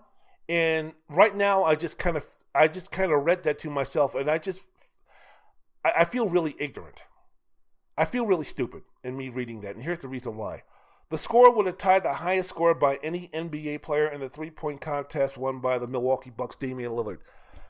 Sabrina Ionescu is one of the greatest shooters in the world, men or women. So the fact that she would have tied the highest score by any NBA player, guess so what? So what? I, I, bet you there's better shooters in the WNBA than the NBA. Well, I shouldn't say that. But I mean, I was just saying there's just as many great shooters in the WNBA than in the NBA. And for me, that statement that I just read, for me, I, it felt kind of sexist. You know, it, it, I don't, I don't like. Eh, I should have said that. So I'm sorry. Each player shot from the NBA three point line, while Ionescu shot with the uh, WNBA ball. So hopefully, I'm thinking this. We we can start including some of the WNBA players into the uh, skills competition. I want to see. I mean, if it was for me, because I didn't watch um, the dunk contest. I haven't watched the dunk contest in over a decade. It it holds no interest to me. If someone had a dunk that was like mind blowing and this, that, and the other, I can watch it on the highlights. I can watch it on YouTube. I can watch it on Instagram. I, I have no I have no interest listening to Kenny Smith or Reggie Williams or any of these guys go on and on every time someone makes a dunk. Dove, dove, did you dove? Oh boy, dove, dove, dove, dove. I, I don't need I don't need to hear any of that stuff. I don't want to listen to any of that stuff. Mac McClung started off his career at Georgetown, won the uh, slam dunk contest. Good for him. He's averaging 25 in the G League for Orlando, so I don't know if he's going to be coming up to the big show or not. But uh, yeah, th- that stuff just doesn't um, doesn't interest me. I don't know if it's, I'm, I don't know if I'm getting to the uh, yelling at the clouds and yelling for Kit to get off my lawn when it comes to that matter yet. But uh, yeah, I just I just had zero interest of watching the um, competition, the three point contest, and also the uh, slam dunk contest. And it's not even a matter of what we need to do is we need to have the superstars come in and and uh, participate in the dunk contest because if LeBron James could have been there, I wouldn't have watched. I mean, I don't know what NBA superstar you could have up there in a dunk contest, but I wouldn't have watched. I just have no interest in a dunk contest, just like I have no interest in a home run derby. But um, I do think that you can broaden um, the magnitude and the visibility and the excitement level and the interest level in All Star Weekend if you start including a lot more of the WNBA players. And I'm not having them go one on one. I'm not saying WNBA versus NBA. I'm not talking about that type of nonsense. Me Too movement, slow down on that one.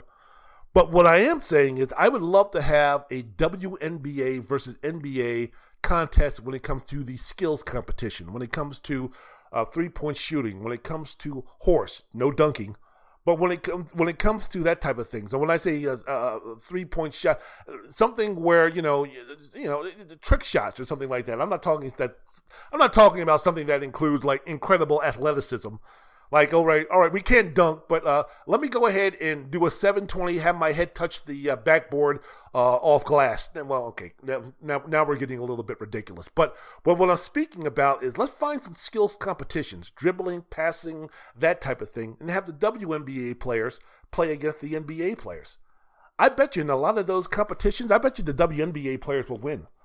And you're speaking now about the WNBA players that are coming into the league right now in the next couple of years. I mean, could you imagine next year how lit it's going to be when Caitlin Clark is going to be there? Could you imagine how fantastic it's going to be when um, um, who's that girl from LSU? Um, oh, oh, oh, my goodness gracious! I see her face. Very pretty girl. Uh, LSU uh, started her career off at Maryland. Oh, it'll come to me in a second. But um, you know, you're you're going to have within three years, you're going to have people or women who will be playing or in that skills competition or participating in the All Star weekend. You're going to have Ionescu, Clay, Caitlin Clark, Breanna Stewart is an excellent women's basketball player. I love me some uh, Paige uh, Bueckers from um, Connecticut. She's awesome. She is awesome. Uh, Kelsey Plum, Diana Taurasi, if she's still around. I mean, Angel Reese, that's the girl's name. Yeah, Angel Reese. I mean, you've got some very popular play. You, you, you speaking about in a couple of years? because no one knows who's coming up in the NBA draft. This NBA draft is going to be very weak. It's going to be Ron Holland, who's out of out for the year with G League Ignite. There's nobody in college on the men's side that's lighting the world on fire in terms of knowing who they are, who can make that transition from college to the uh, NBA and bring along with them a, uh, a, uh, contingent of fans. Um, but you've got Caitlin Clark, you got Angel Reese, you got Juju Watkins in three more years, the girl from uh, USC. She's only a freshman, and how good she is. I was watching her the other night against. Uh, I watched her for about five minutes the other night, which for me is very is is very significant. I watched her maybe five or ten minutes play against oh, I don't remember who it was. I know they were playing at home. She plays for USC. But that, that, that girl can play. That girl can play. Cameron Brink, Kelsey Plum, A'ja Wilson, Jackie Young of the uh, Las Vegas um, Aces down here, the uh, champions. Put them, start putting them, start showing them more. Because here's the deal, and it ain't sexist, it's just the way we are. When you're speaking about those women, not only are they fantastic basketball players, they're very attractive. As I mentioned before, um, you know some some of these some of these women, you get them dolled up, you get them wanting to look sexy. making them want to look good. They're good. Angel Reese, as I mentioned before, she has she has um model good looks. I mean, you're gonna try to tell me that on Saturday she's whipping the guys at, guys' ass in the skills competition, and then on Sunday she's watching the game looking cute and attractive. You don't think that's gonna be bringing eyeballs to the uh, to the game? The same thing with um, this girl Cameron Brink out of Stanford. Kelsey Plum is an attractive woman. Uh, Jackie Young is an attractive woman. Hey, the sex, bring, bring in the sex. Bring in the fact that they're sexy. But also accentuating the, the, the, the, the aspect or accentuating the point that these women are also fantastic basketball players. No, no, no, no, no, no, no, no, no. Not fantastic women basketball players. No, no, no. There are they are fantastic basketball players. When it comes to, oh, if they played in the NBA, they fucking get annihilated. If LeBron James played in the fucking WNBA, he'd have 70 points a quarter. I'm not talking about that stupid.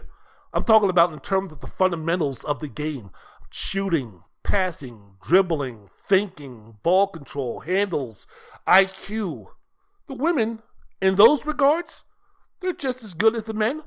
So yeah, I don't refer to uh, Ionescu and Caitlin Clark and A'ja Wilson and Cameron Brink these girls. I don't, I don't, I don't, I don't think of them as man. They are some fantastic women basketball players. I just think of them as being fantastic basketball players. Oh, who just happen to be women.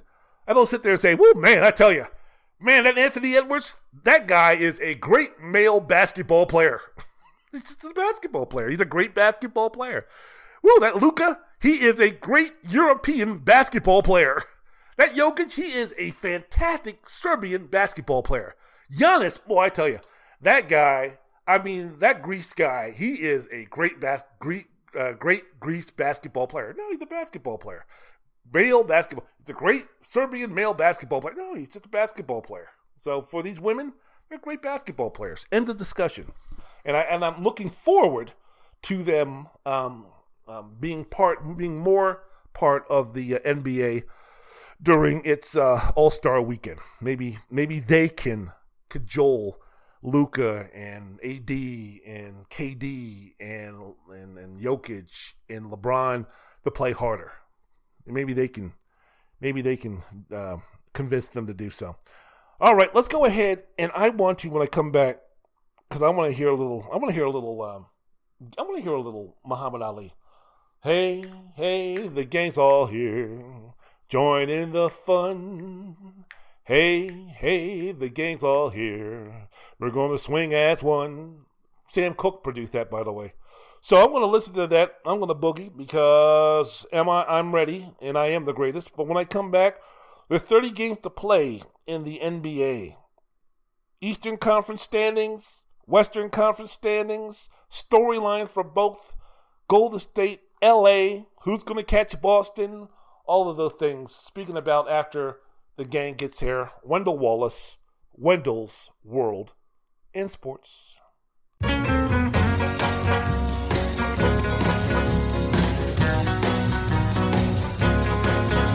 you ready? Am I the greatest? Hey, the game's all here. Join in the fun. Game's all here. We're gonna swing as one. One more time. Hey, hey, the game's all here. Join in the fun. Hey, hey, the game's all here. We're gonna swing as one. It's New York with me. Is Chicago with me? Is Los Angeles with me? Am I the greatest? Wendell's World of Sports. The gang's all here. Join in the fun. Hey, hey, the gang's all here. We're going to swing as one. Yo, yo. I'm thinking about this the other day, and uh, I was saying to myself, man, you know, you know what's going on in terms of an SQ. And look, I, I don't want to turn this into Bobby Riggs versus Billie Jean King, and now all of a sudden that women are going to be this, that, and the other. I don't think it has that type of impact. But I was just thinking about that, and I was saying, you know, Becky Hammon made it to the bench with the uh, San Antonio Spurs as a coach.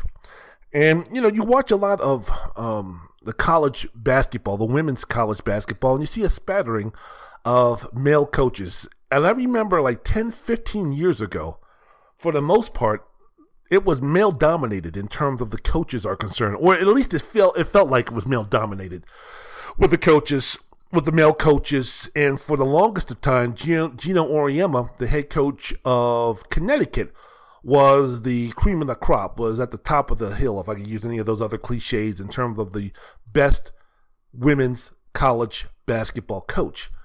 And no one really said anything in terms of the men being coaches for uh, these women's sports, basketball, and such.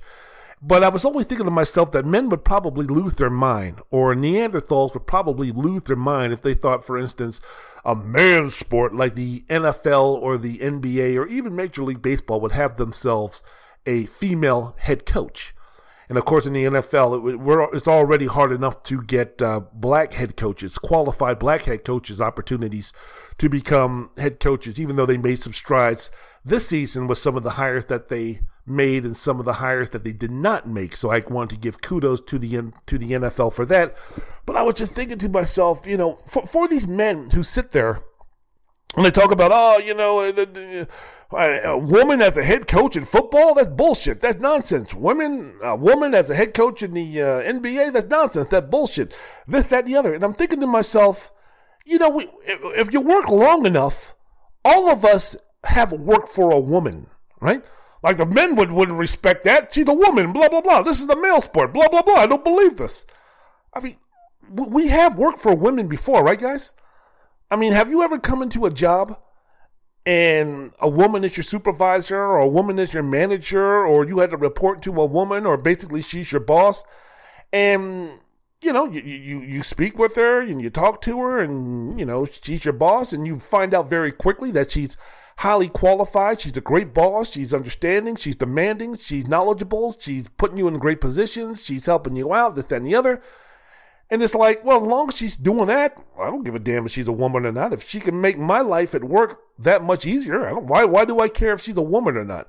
What, what, what what's going to have me walk into her office and say, "Oh, I'm not going to listen to you, bitch. I'm a man. You a woman. You know, fucking suck my dick and go ahead and fix me some lunch." You know, why? Why? What? What? What would that be about? What type of nonsense would that be about? If the woman, if it's qualified, and this now goes to sports, if the woman if, the if the head coach of a basketball team in the NBA is a woman, and she's a great coach. She's a great motivator. She's a great X's and O person. She's great on out of bounds. She's great on uh, out of timeouts. She's working very well. She has great relationship with the players. Why, who, what, why does it even come to existence the fact that, well, somehow, some way it's a detriment because she's a woman? I don't, I don't, I don't get that. I don't, I don't understand it. I never understood that. If the woman can coach, whatever the sport that she's in, let her fucking coach. So I don't I don't understand that. again, when it comes to X's and O's and when it comes to fundamentals, women are just as knowledgeable in that regard than men are. They're just as knowledgeable and they're able to teach just as well. I mean, really, when you think about it, as, as, far as education, as far as teaching is concerned, women have a have a leg up in our society over men in that regard. They've been doing that a lot longer than men have, in terms of teaching, in terms of instructions, in terms of that type of a situation. So I don't get it. I don't understand it, but hopefully that day will come before I uh, before I die. And you know, I don't plan. I only plan living maybe another 30, 35 years top. So uh, that, that's your assignment. Let's see, it's somewhere in one of the four major sports football, baseball, basketball, hockey in this country. Let, us see what we can do. And even overseas in football, aka soccer. Uh, before I pass away, before Judgment Day, whether it's 30 minutes from now or 30 years from now, let, us see what we could do to have someone of, of, of a qualified woman be a coach in that regard. If we could do that, that would be uh, That would be awesome. Wendell's World Sports. I'm your host, Wendell Wallace. So glad that you could be with us. We're running the pick play. You picked that other. You picked that other person. That's wrong. Shut up, bitch. I was like, oh, good Lord, have mercy. Wendell's World of Sports. I'm your host, Wendell Wallace. So glad that you could be with us. All right, you know what? There's 30 games left in the NBA season. 30 less, less than 30. Everybody thinks the All Star game is the halfway point. No, no, my brother. Eastern Conference standings, the top six teams, the Boston Celtics, 43 and 12. Cleveland, Cleveland, 36 and 17. The Milwaukee struggling Bucks, 35 and 21. As much shit that we talk about with the Milwaukee Bucks, and about 90% of it rightfully so, you wouldn't think that they're 35 and 21, right? The New York Knicks, the Tom Thibodeau's 33 and 22. The Philadelphia 76ers minus Joel Embiid 33 32 and 22. That's their record. The Indiana Pacers, the most enjoyable, entertaining team possibly in the NBA because they most resemble an all-star basketball squad. Offense, no defense. They are 30 and 25. The play-in tournament, the surging Miami Heat 31 and 25. The Orlando Magic number 8 they are 30 and 25. No, Miami's 31 and 25. Orlando is 30 and 25. Chicago Bulls still, for some reason, trying to uh, do some things. They are in the number nine seed. They are they have a 26 and 29 record, and the number 10 seed in the play-in tournament would be the Atlanta Hawks, 24 and 31. And then on the outside looking in is Brooklyn, with 21 and 33, a record of 21 and 33, and then rebuilding the Toronto Raptors, the Charlotte Hornets, my Washington Wizards, who are one game ahead of the Detroit Pistons, who, believe it or not, are playing a little bit better. If you can say that about a team who's 8 and 46, but uh, yeah, so that is the um, top six teams, or the top. that's the standings in the Eastern Conference. For the Western Conference, the top six teams remain: number one, the Minnesota Timberwolves, thirty-nine and sixteen; the number two seed, the Oklahoma City Thunder, thirty-seven and seventeen; the number three seed are the Los Angeles Clippers. They are thirty-six and seventeen. The Denver Nuggets are the number four seed, the defending NBA champions at thirty-six and 19. The Phoenix Suns are the number 5 seed, 33 and 22. That's their record.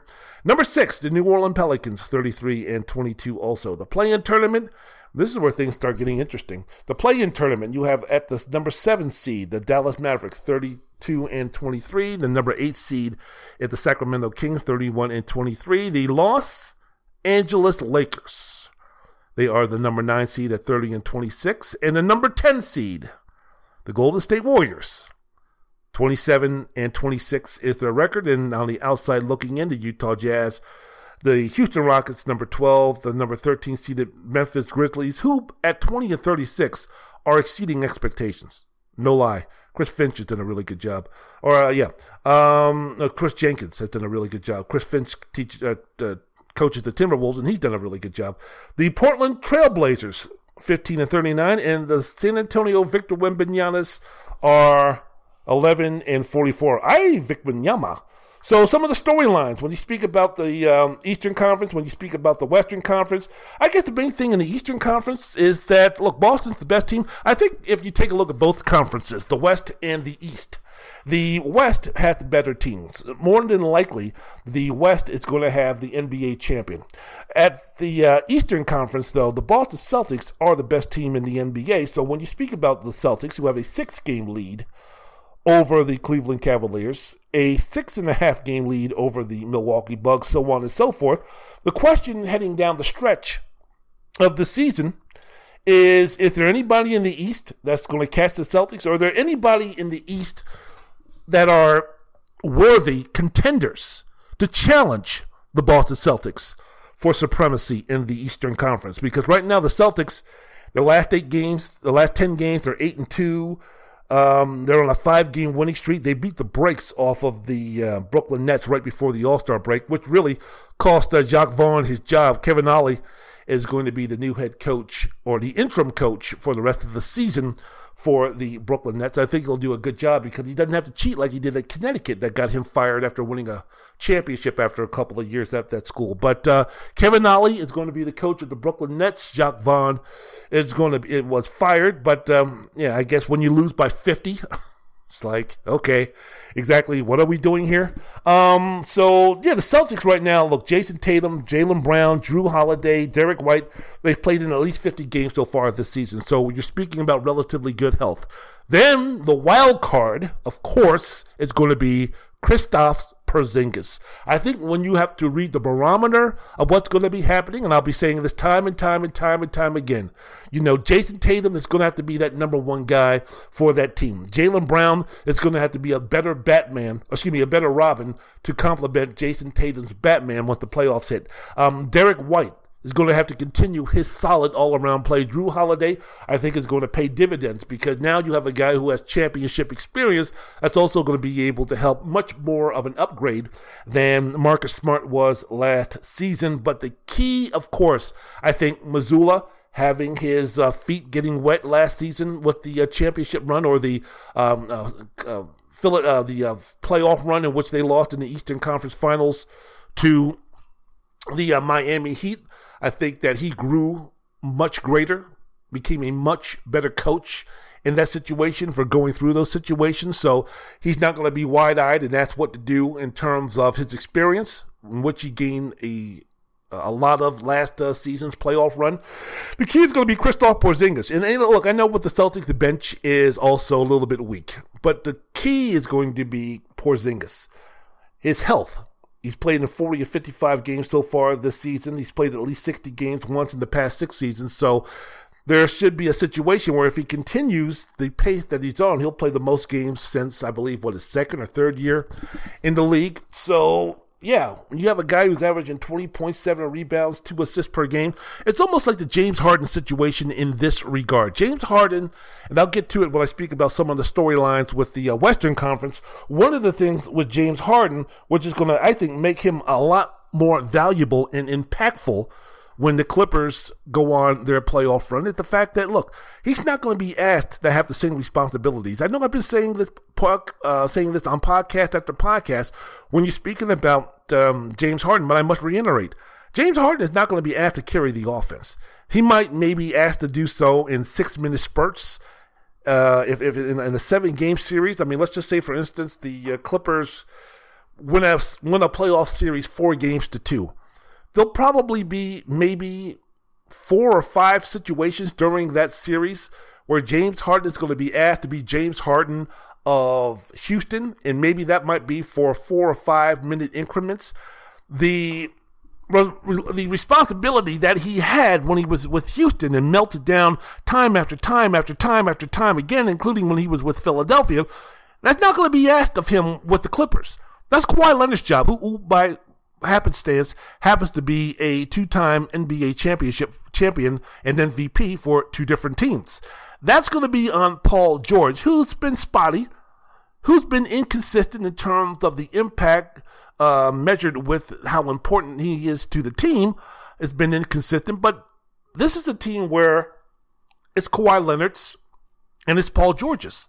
So those are the guys that are going to be asked to do the heavy lifting, not on a consistent basis James Harden. That's the same thing now when you come with uh, come back to Kristaps Porzingis.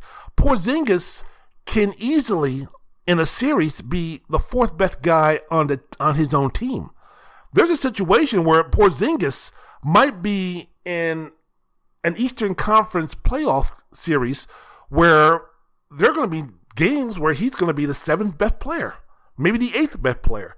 And the eighth best player is a lot different in terms of his responsibilities and the expectations than someone who might be the second best player on his own team. And I'm speaking about from both teams. Porzingis might be the seventh best player or the most impactful player because for the Celtics, you'll have Tatum, you'll have Brown, you'll have Derrick White, you'll have Jrue Holiday. Then the other team, let's just say, for instance, they're playing the Milwaukee Bucks, Damian Lillard and Giannis Antetokounmpo will have more responsibility than Kristaps Porzingis. So in terms of impacting the game, let's just say, for instance, they play in a series against Milwaukee.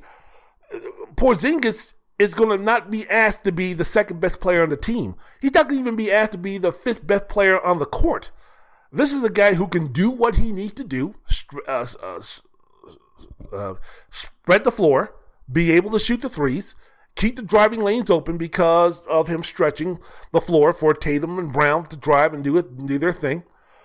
So this is a situation. As long as Porzingis can stay healthy, then you know I think Boston is the overwhelming favorite. So when we speak about which team from the Eastern Conference is going to be able to challenge the Celtics, and you take a look at the realistic contenders, and you go to Cleveland, you go to Milwaukee, you go to Philadelphia, you go to maybe the New York Knicks, and you say to yourself, okay, which of those teams realistically can really put a scare or can really challenge the Celtics if they are going to be continuing, speaking of the Celtics, uh, being on this level of play with the uh, lack of injuries that they've had. Now, if Jayson Tatum goes down or anything like that, then it's a whole new ballgame. But this is going to be going on the assumption that the Celtics are going to be going into the playoffs relatively health um, uh, injury free. Which of these teams, the Cavaliers? I mean, yeah, the Cavaliers have been playing great. 18 and 2 over the past 20. Um, bad loss versus the uh, Philadelphia 76ers. They gave up what, like 123, 126, something like that.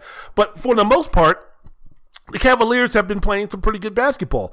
My, my only deal is that uh, what impact is Darius Garland and Evan Mobley going to have now that they've come back from uh, injuries and the uh, Cavaliers started building this run and started making this move of victories and winning 90% of their past 20 games due to the fact that uh, Mobley and Garland weren't playing. How are those two pieces are going to be incorporated into the offense? And with Donovan Mitchell playing point guard and averaging about 27 points and 10 assists while those uh, while Garland and Mobley was out, how is he going to reconstruct his game? How are the Cavaliers and Bernie and uh, and uh, Bernie Bickerstaff's kid, JB Bickerstaff, how are they going to incorporate both Garland and Evan Mobley back into the fold? And what does that mean in terms of having a front court which includes non two shooters for Cleveland when you speak about Mobley, when you speak about Jarrett Allen? What is that going to mean in the playoffs? Because Mitchell who leads the league for years in bad shots, hero shots taken. But when him and Garland start going down the league, the, the lane, and they start getting clogged up, what does that mean? What type of adjustments are Bickerstaff going to have to make concerning that? And also, how much should we take into the fact that uh, basically Cleveland bitched up last season when they were playing the New York Knicks, who were much more physical than the um, Cavaliers. So all of those things kind of makes me pause a little bit, kind of like, uh, you have to prove it. I have to you have to prove it in the playoffs before I really start getting gung ho about the Cavaliers being real real contenders to uh, beat the Celtics. What about the Philadelphia 76ers? This is all going to be depending upon uh, Joel Embiid. And this is the situation with Joel Embiid when he comes back. it's the fact that how long is he going to get back how long does he have to get back to being his dominant self, his MVP self? Before Embiid went down with this injury, without question, he was clearly the front runner for the MVP and having the more dominant seasons in the past, I don't know, five, six, eight, ten seasons. When you speak about his scoring numbers, when you speak about his rebound numbers. Now that he has this meniscus tear and he's had surgery and he's going to be out for a little bit, this is not a situation where, okay, Joel Embiid is going to be out four weeks. So in four weeks' time, he's going to come back to the Sixers and pick up right where he left off. No. No, there's still going to be some time for reintegrating Embiid back into the lineup and also giving him some time to get back in a game playing shape for him to be the dominant force in the dominant force that the 76ers need him to be. If Joel Embiid is playing at 60%, the Philadelphia 76ers ain't going nowhere. If Joel Embiid is playing 70 to 75%, no matter what Tyrese Maxey does, the 76ers aren't going anywhere. So how much time is Joel going to need to get back to being his dominant self to give the 76ers a realistic shot of winning the conference championship or at least competing with the Boston Celtics in a seven game series? And with Embiid's injury history, even when he comes back and even when he gets close to being full bore to what he was before the injury, I mean, how long is it going to be before Embiid tweaks, pulls, strains, tears, does something again that's going to limit his effectiveness?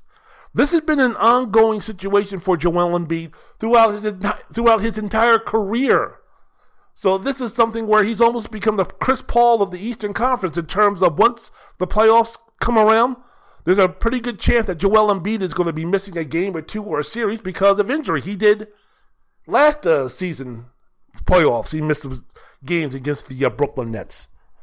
So, I mean, how much can we count on Tyrese Maxey to be the main guy? Because when you take a look at the 76ers record, they are much worse with him, a much more, a much worse without him than they are with him. So we'll, we'll see about that. The Milwaukee Bucks. Oh, ho, ho, talking about contenders in the Eastern Conference, the Milwaukee Bucks. Can the Bucks basically improve their defense enough to be serious contenders? What is the impact of Doc Rivers being the head coach? What is the, how is that going to elevate this Bucks status to conference contenders? Because when you speak about Milwaukee, they have the East toughest remaining schedule. Their opponents' uh, cumulative winning percentage is 53.4 or 53%, with 18 of their 26 games against the other 17 teams that come out of the break with winning records. And they're 17 and 13 with that group. They're just 4 and 8 on the road and 2 and 4 under Rivers. And the loss that they had against Memphis, that was deplorable. That was horrible. That was embarrassing. That was ridiculous uh, for what they did against the uh, against the uh, Memphis Grizzlies. Who was the leading scorer for that game? GG Jackson, the uh, young kid out of uh, South Carolina. I mean, Memphis was playing with nobody. And Milwaukee, with Lillard and Giannis in the lineups, they still couldn't beat them. Malik Beasley that game couldn't hit a shot to save their, save his life. I think he went at one stretch, one for eight, one for nine. It was embarrassing. It was embarrassing. They're going to need Khris Middleton. They need Khris Middleton, and they don't. I think they need Khris Middleton being close to ninety percent more than they need Damian Lillard to be to be Dollar Dame to be Dame time. It doesn't matter how great Lillard's going to be on offense.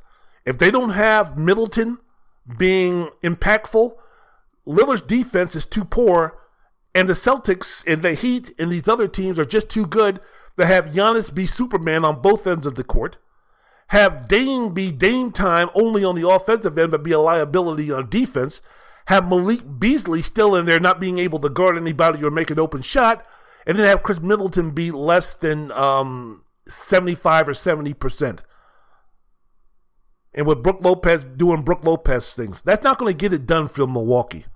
So the key is going to be Khris Middleton. If Khris Middleton can be that third guy, that reliable third guy, maybe not even the third guy that was on the team when Milwaukee won that championship, but if he could be, I don't know, 80 to 85% close to that, Milwaukee might have a chance. And we all know Rivers' record in the playoffs when he holds a three to one lead, when he holds a three to two lead, and he's a coach. He's the only coach that I don't know multiple teams he's blown three to one leads in the playoffs. So all of this stuff comes into uh, fruition. So when you speak about the warts and the, uh, I mean, Rivers is coming in midstream, so he doesn't have a training camp. He hasn't had anything to really get the guys uh, associated with him and what he wants to do. So I'm, this is this is almost a situation where if I'm Milwaukee, it's almost like a punt year. It's almost like all right, let's see where we're at. Let's see where we need to go, and then next season, this that will be the the tall tale season. That will be the season of whether the Dame Lillard trade really worked. And even if Boston goes ahead with Jrue Holiday to win and win a championship, the fight ain't over just yet. Because in year two, we have to see what happens again with a full squad, full team, and Rivers as their coach for the entire season. But uh, I think moving forward, the Bucks are susceptible not only to lose to the Celtics or the uh, Cavaliers, but a team that's going to be physical like the New York Knicks, a team that plays a lot of offense like the Indiana Pacers, even though the numbers offensively from Milwaukee are good. It's just a situation where I think the Miami Heat could also do some things. I don't trust Tyler Herro. Jimmy Butler seems to be taking the year off, but uh, when you have a coach like Erik Spoelstra, you have a player like Bam Adebayo, and you have a clutch postseason player like Jimmy Butler, anything can happen. I don't think that the formula to beat Boston, but could I see them in the um, Eastern Conference Finals against Boston? Would I say it's a slam dunk that the Cleveland Cavaliers or the New York Knicks or the Milwaukee Bucks or any of these other teams that are contending in the East would you feel comp- confident saying without question that they're better than the Miami Heat? I wouldn't. Yeah, but the other teams would have home court advantage against the Heat. Who cares?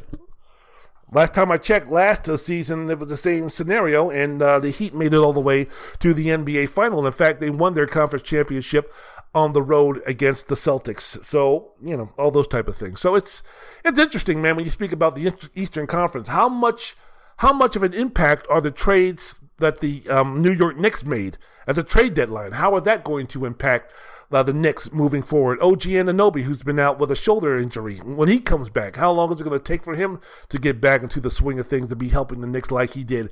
How much longer or how how much of a fall off is Donte DiVincenzo going to be from his scoring averages over the last 10 game period once everybody is back rip roaring ready to go? What is his impact going to be? Julius Randle, what about him coming back? So all of these things I'm going to be interested in. Um, the Western Conference, hey, look, man, it's all about the Lakers and the Golden State Warriors, right? We, we, we still don't know about the Minnesota Timberwolves because of their inexperience in the playoffs. We don't know about the Oklahoma City Thunder for the most part because of their youth and their inexperience and the fact that they only have Chet Holmgren, who's, what, seven feet eight and, and, and 155 pounds in, in the middle.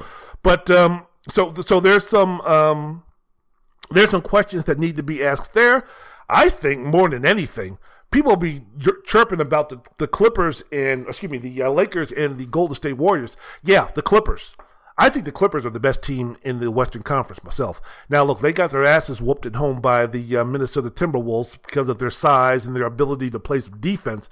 But I think in a seven game series, because of the impact that Kawhi Leonard has had, the fact that James Harden now is not going to be asked to do anything, I think the three headed monster of Zubac and uh, Mason Plumlee and Daniel Theis, uh, Theis is going to be enough to get them through in terms of just having Paul George and Kawhi Leonard do their thing. Uh, Russell Westbrook has been a good game changer, motivation um, changer coming off the bench. Norman Powell is a situational three point shooter who's been pretty consistent.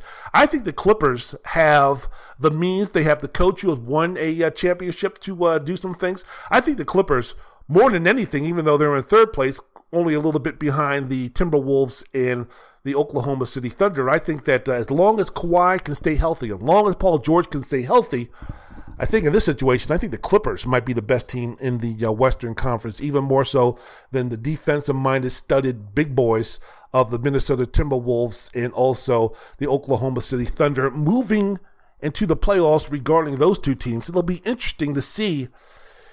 It'll be interesting to see um, Ant Anthony Edwards how he plays in playoff situations. I know he did pretty well uh, last season at the man for uh, Minnesota, even though they fell to the um, to the Denver Nuggets, and also Shai Gilgeous-Alexander, a guy who's been on the maybe short outs, uh, maybe the short number of players on the on the periphery looking in as far as the MVP consideration is concerned. It'll be interesting to see in his his first iteration of being the man in a playoff situation in a playoff series how he performs. But because of those question marks, there's a lot of people out there who are thinking to themselves, well, what about the Lakers? And what about the Golden State Warriors? My thing about the Lakers, who are right now, the Lakers right now, they are 29 and 26, right? They're in ninth place. They're three and a half games out of uh, the number six playoff spot.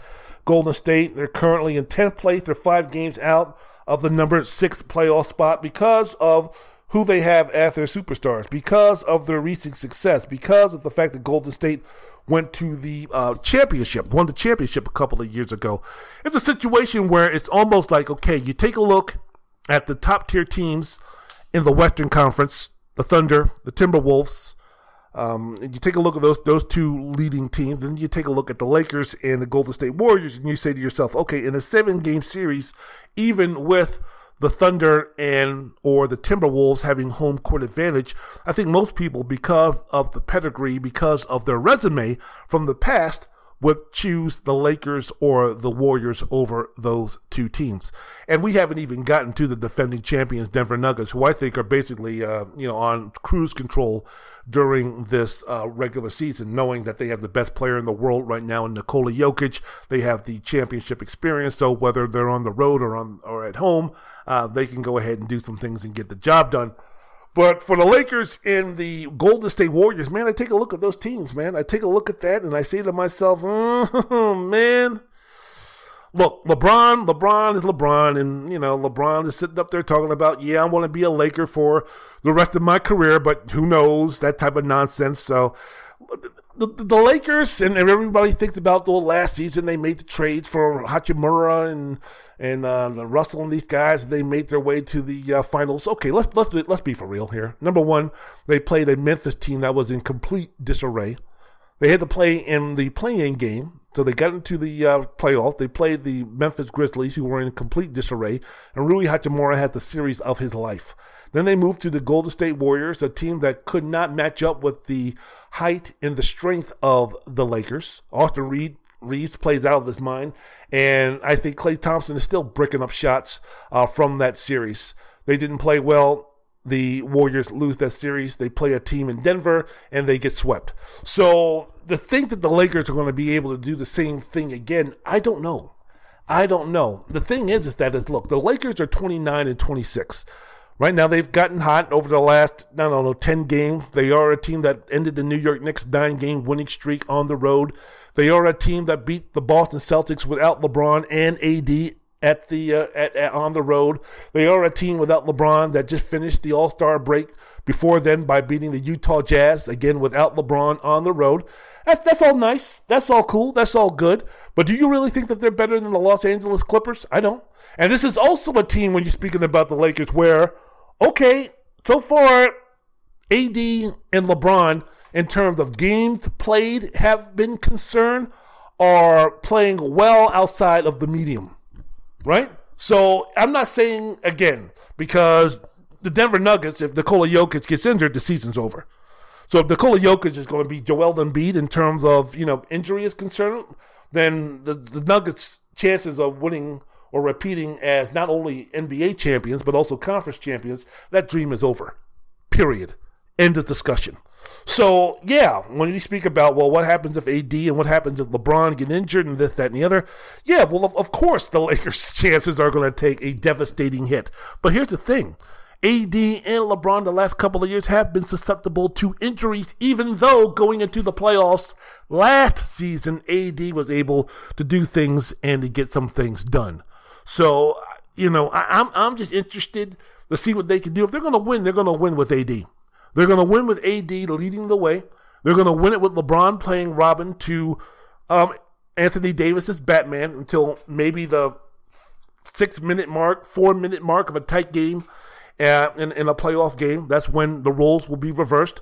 Um, Austin Reed is playing better. Hachimura is getting more minutes now. So we'll, we'll see. I don't think that the Lakers are, are the best team in the West. And I think again, if they played one of the uh, if they played the Nuggets, if they played the Clippers, if they played the Thunder, if they played the Timberwolves, I would think that they would lose because I think talent beats experience any day of the week. But um, we'll, we'll, we'll see what happens. We'll see how much of uh, the we'll, we'll see how much Darvin Ham can wring out of these guys to uh, get them going. And, and Darvin Ham right now, I'm, I'm telling you, from a guy who you know, word has it that the players weren't really too happy with when you speak about the rotation and the lack of rotation and the lack of consistency. He's, he's, he's, starting to pull things together together a little bit. But this is a team that can easily lose to the Atlanta Hawks. Then they can also beating the Boston Celtics and on the road without AD and LeBron. Let's finish things off with the Golden State Warriors.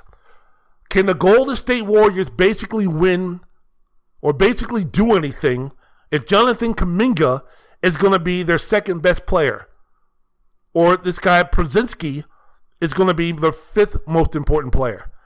And we see Draymond Green slowly morphing back into Draymond Green. Thank you very much, Jusuf Nurkic. You kind of poked that bear and kind of got him going and kind of had Draymond Green remember, oh, this is who I am right? And Draymond Green, when he was suspended, you know, Adam Silver had to talk him out of being, out of, uh, out of retiring. And the first couple of weeks, Draymond was quite demure on the court and everything like that. Well, Draymond's starting to yap. Draymond's starting to bother. Draymond's starting to be an annoyance to the other team. Draymond is starting to, you know, do a De- Dennis Rodman on the court act. The question is, though, is that okay? If that's the Draymond that we're going to get will there come a situation where Draymond sabotages the season? And what exactly will that mean? Because guess what? This is a situation where Klay Thompson is not going to be able to save his ass or help save Draymond's antics that might hurt the team because Klay Thompson is no longer that player. Klay Thompson, in the last game before the All Star break, came off the bench. He scored 35, but he came off the bench. And for some reason, with the exception of that uh, Saturday night game a few weeks ago against the Phoenix Suns, the Golden State Warriors can't win close games. I was watching that game against the Clippers, and as soon as Tyru got uh, Tyronn Lue got uh, uh, booted, got ejected from the game because Mason Plumlee was doing a little bit of his antics, I thought to myself, "This game's over. This game's over. Over." Clippers came back and won the game. Don't understand. I was like, wait a minute. So the Clippers, without Tyronn Lue and without Kawhi Leonard missing that game, they came back and won after being down by double digits in the fourth quarter. I don't know. I don't know about the Warriors. I don't know. I mean, uh, are we able to say confidently that the Golden State Warriors can do some things if they're going to be relying more on Kuminga than Andrew Wiggins? Is it uh, is it safe to ask Andrew Wiggins to expect Andrew Wiggins to be the guy that he was a couple of years ago, a couple of years ago in the finals, whether it be offensively or defensively in the playoff run that the uh, Golden State Warriors have? Is that Andrew Wiggins gone? How much of that Andrew Wiggins is left? How much of that Andrew Wiggins can you count on? Is it is it now time for Steve Kerr to pass the reins of that responsibility, aka being the second or third best team on the uh, third best player on the team to Jonathan Kuminga? I don't think so. I don't think so. I think the Warriors have gotten hot. I think the fact that um, they they've had their best lineup when it's been a small lineup. When you're speaking about a team that includes um, Podziemski, um, Brandin Podziemski, I think the the rookie from um, St. Mary's, but him, Steph, Kuminga, Wiggins, and Draymond Green. That's been their best team. Can that team beat the Nuggets? Can that team beat the Timberwolves? Not unless Steph goes crazy. Not unless Steph goes nutty. Not unless Steph goes out of this world. Not unless Steph goes 2015 and beyond. And I don't see Steph as great as he's been playing. Physically, he can't do that anymore. You, you can't walk into Steph's uh, place of, uh, of, of, of, business in the locker room and say, hey, uh, Steph, look, um, we're going to be playing the Timberwolves. Um, you know how they are defensively. We need you to be like Steph Curry 2015 times five. Steph is going to look at you and say, "Hey, man, I'm fucking 35 years old, Jack. I mean, come on, man. I can't, I can't do that anymore. I might give you Steph 2015 for maybe, I don't know, maybe a quarter or something like that. But ask me to do that for an entire series? Fuck no. So, so it'll be interesting. All right, I'm out of here. Woo, man. Man, was I on a roll today. I want to thank you so much for listening to my podcast. Remember, download, subscribe, rate, review. Remember, most importantly, though, enjoy. Remember, most importantly, be, be, beyond all of that stuff, man, do what we can do to try to move this country in the right direction. Please, please. Come on, man. All we need is love, peace, unity, harmony. Don't be dividing us by religion. Don't be dividing us by race. Don't be dividing us because of gun control. Don't be dividing us because of anything political. Don't be dividing us because you're from another country. Don't be dividing us because of anything else, because of who you worship. Don't be dividing us because of that type of nonsense. Man, I'm not saying y'all need to be best friends. I'm not saying that you need to name your firstborn after them. I'm not saying that they need to be godparents to your child. I'm not saying that you need to hang around them. I'm not saying that you need to be best friends. But, you know, come on, man. Use social media. If you're on social media, do something, man, to uh, see what you can do to educate yourself more about those who are different from you and see if we could use that to express unity and harmony and empathy and compassion and love and respect for all. If we could do that again, it would be it would be fabulous. Wendell Wallace, Wendell's World in Sports. Yeah, man, go ahead and get me out of here with some music.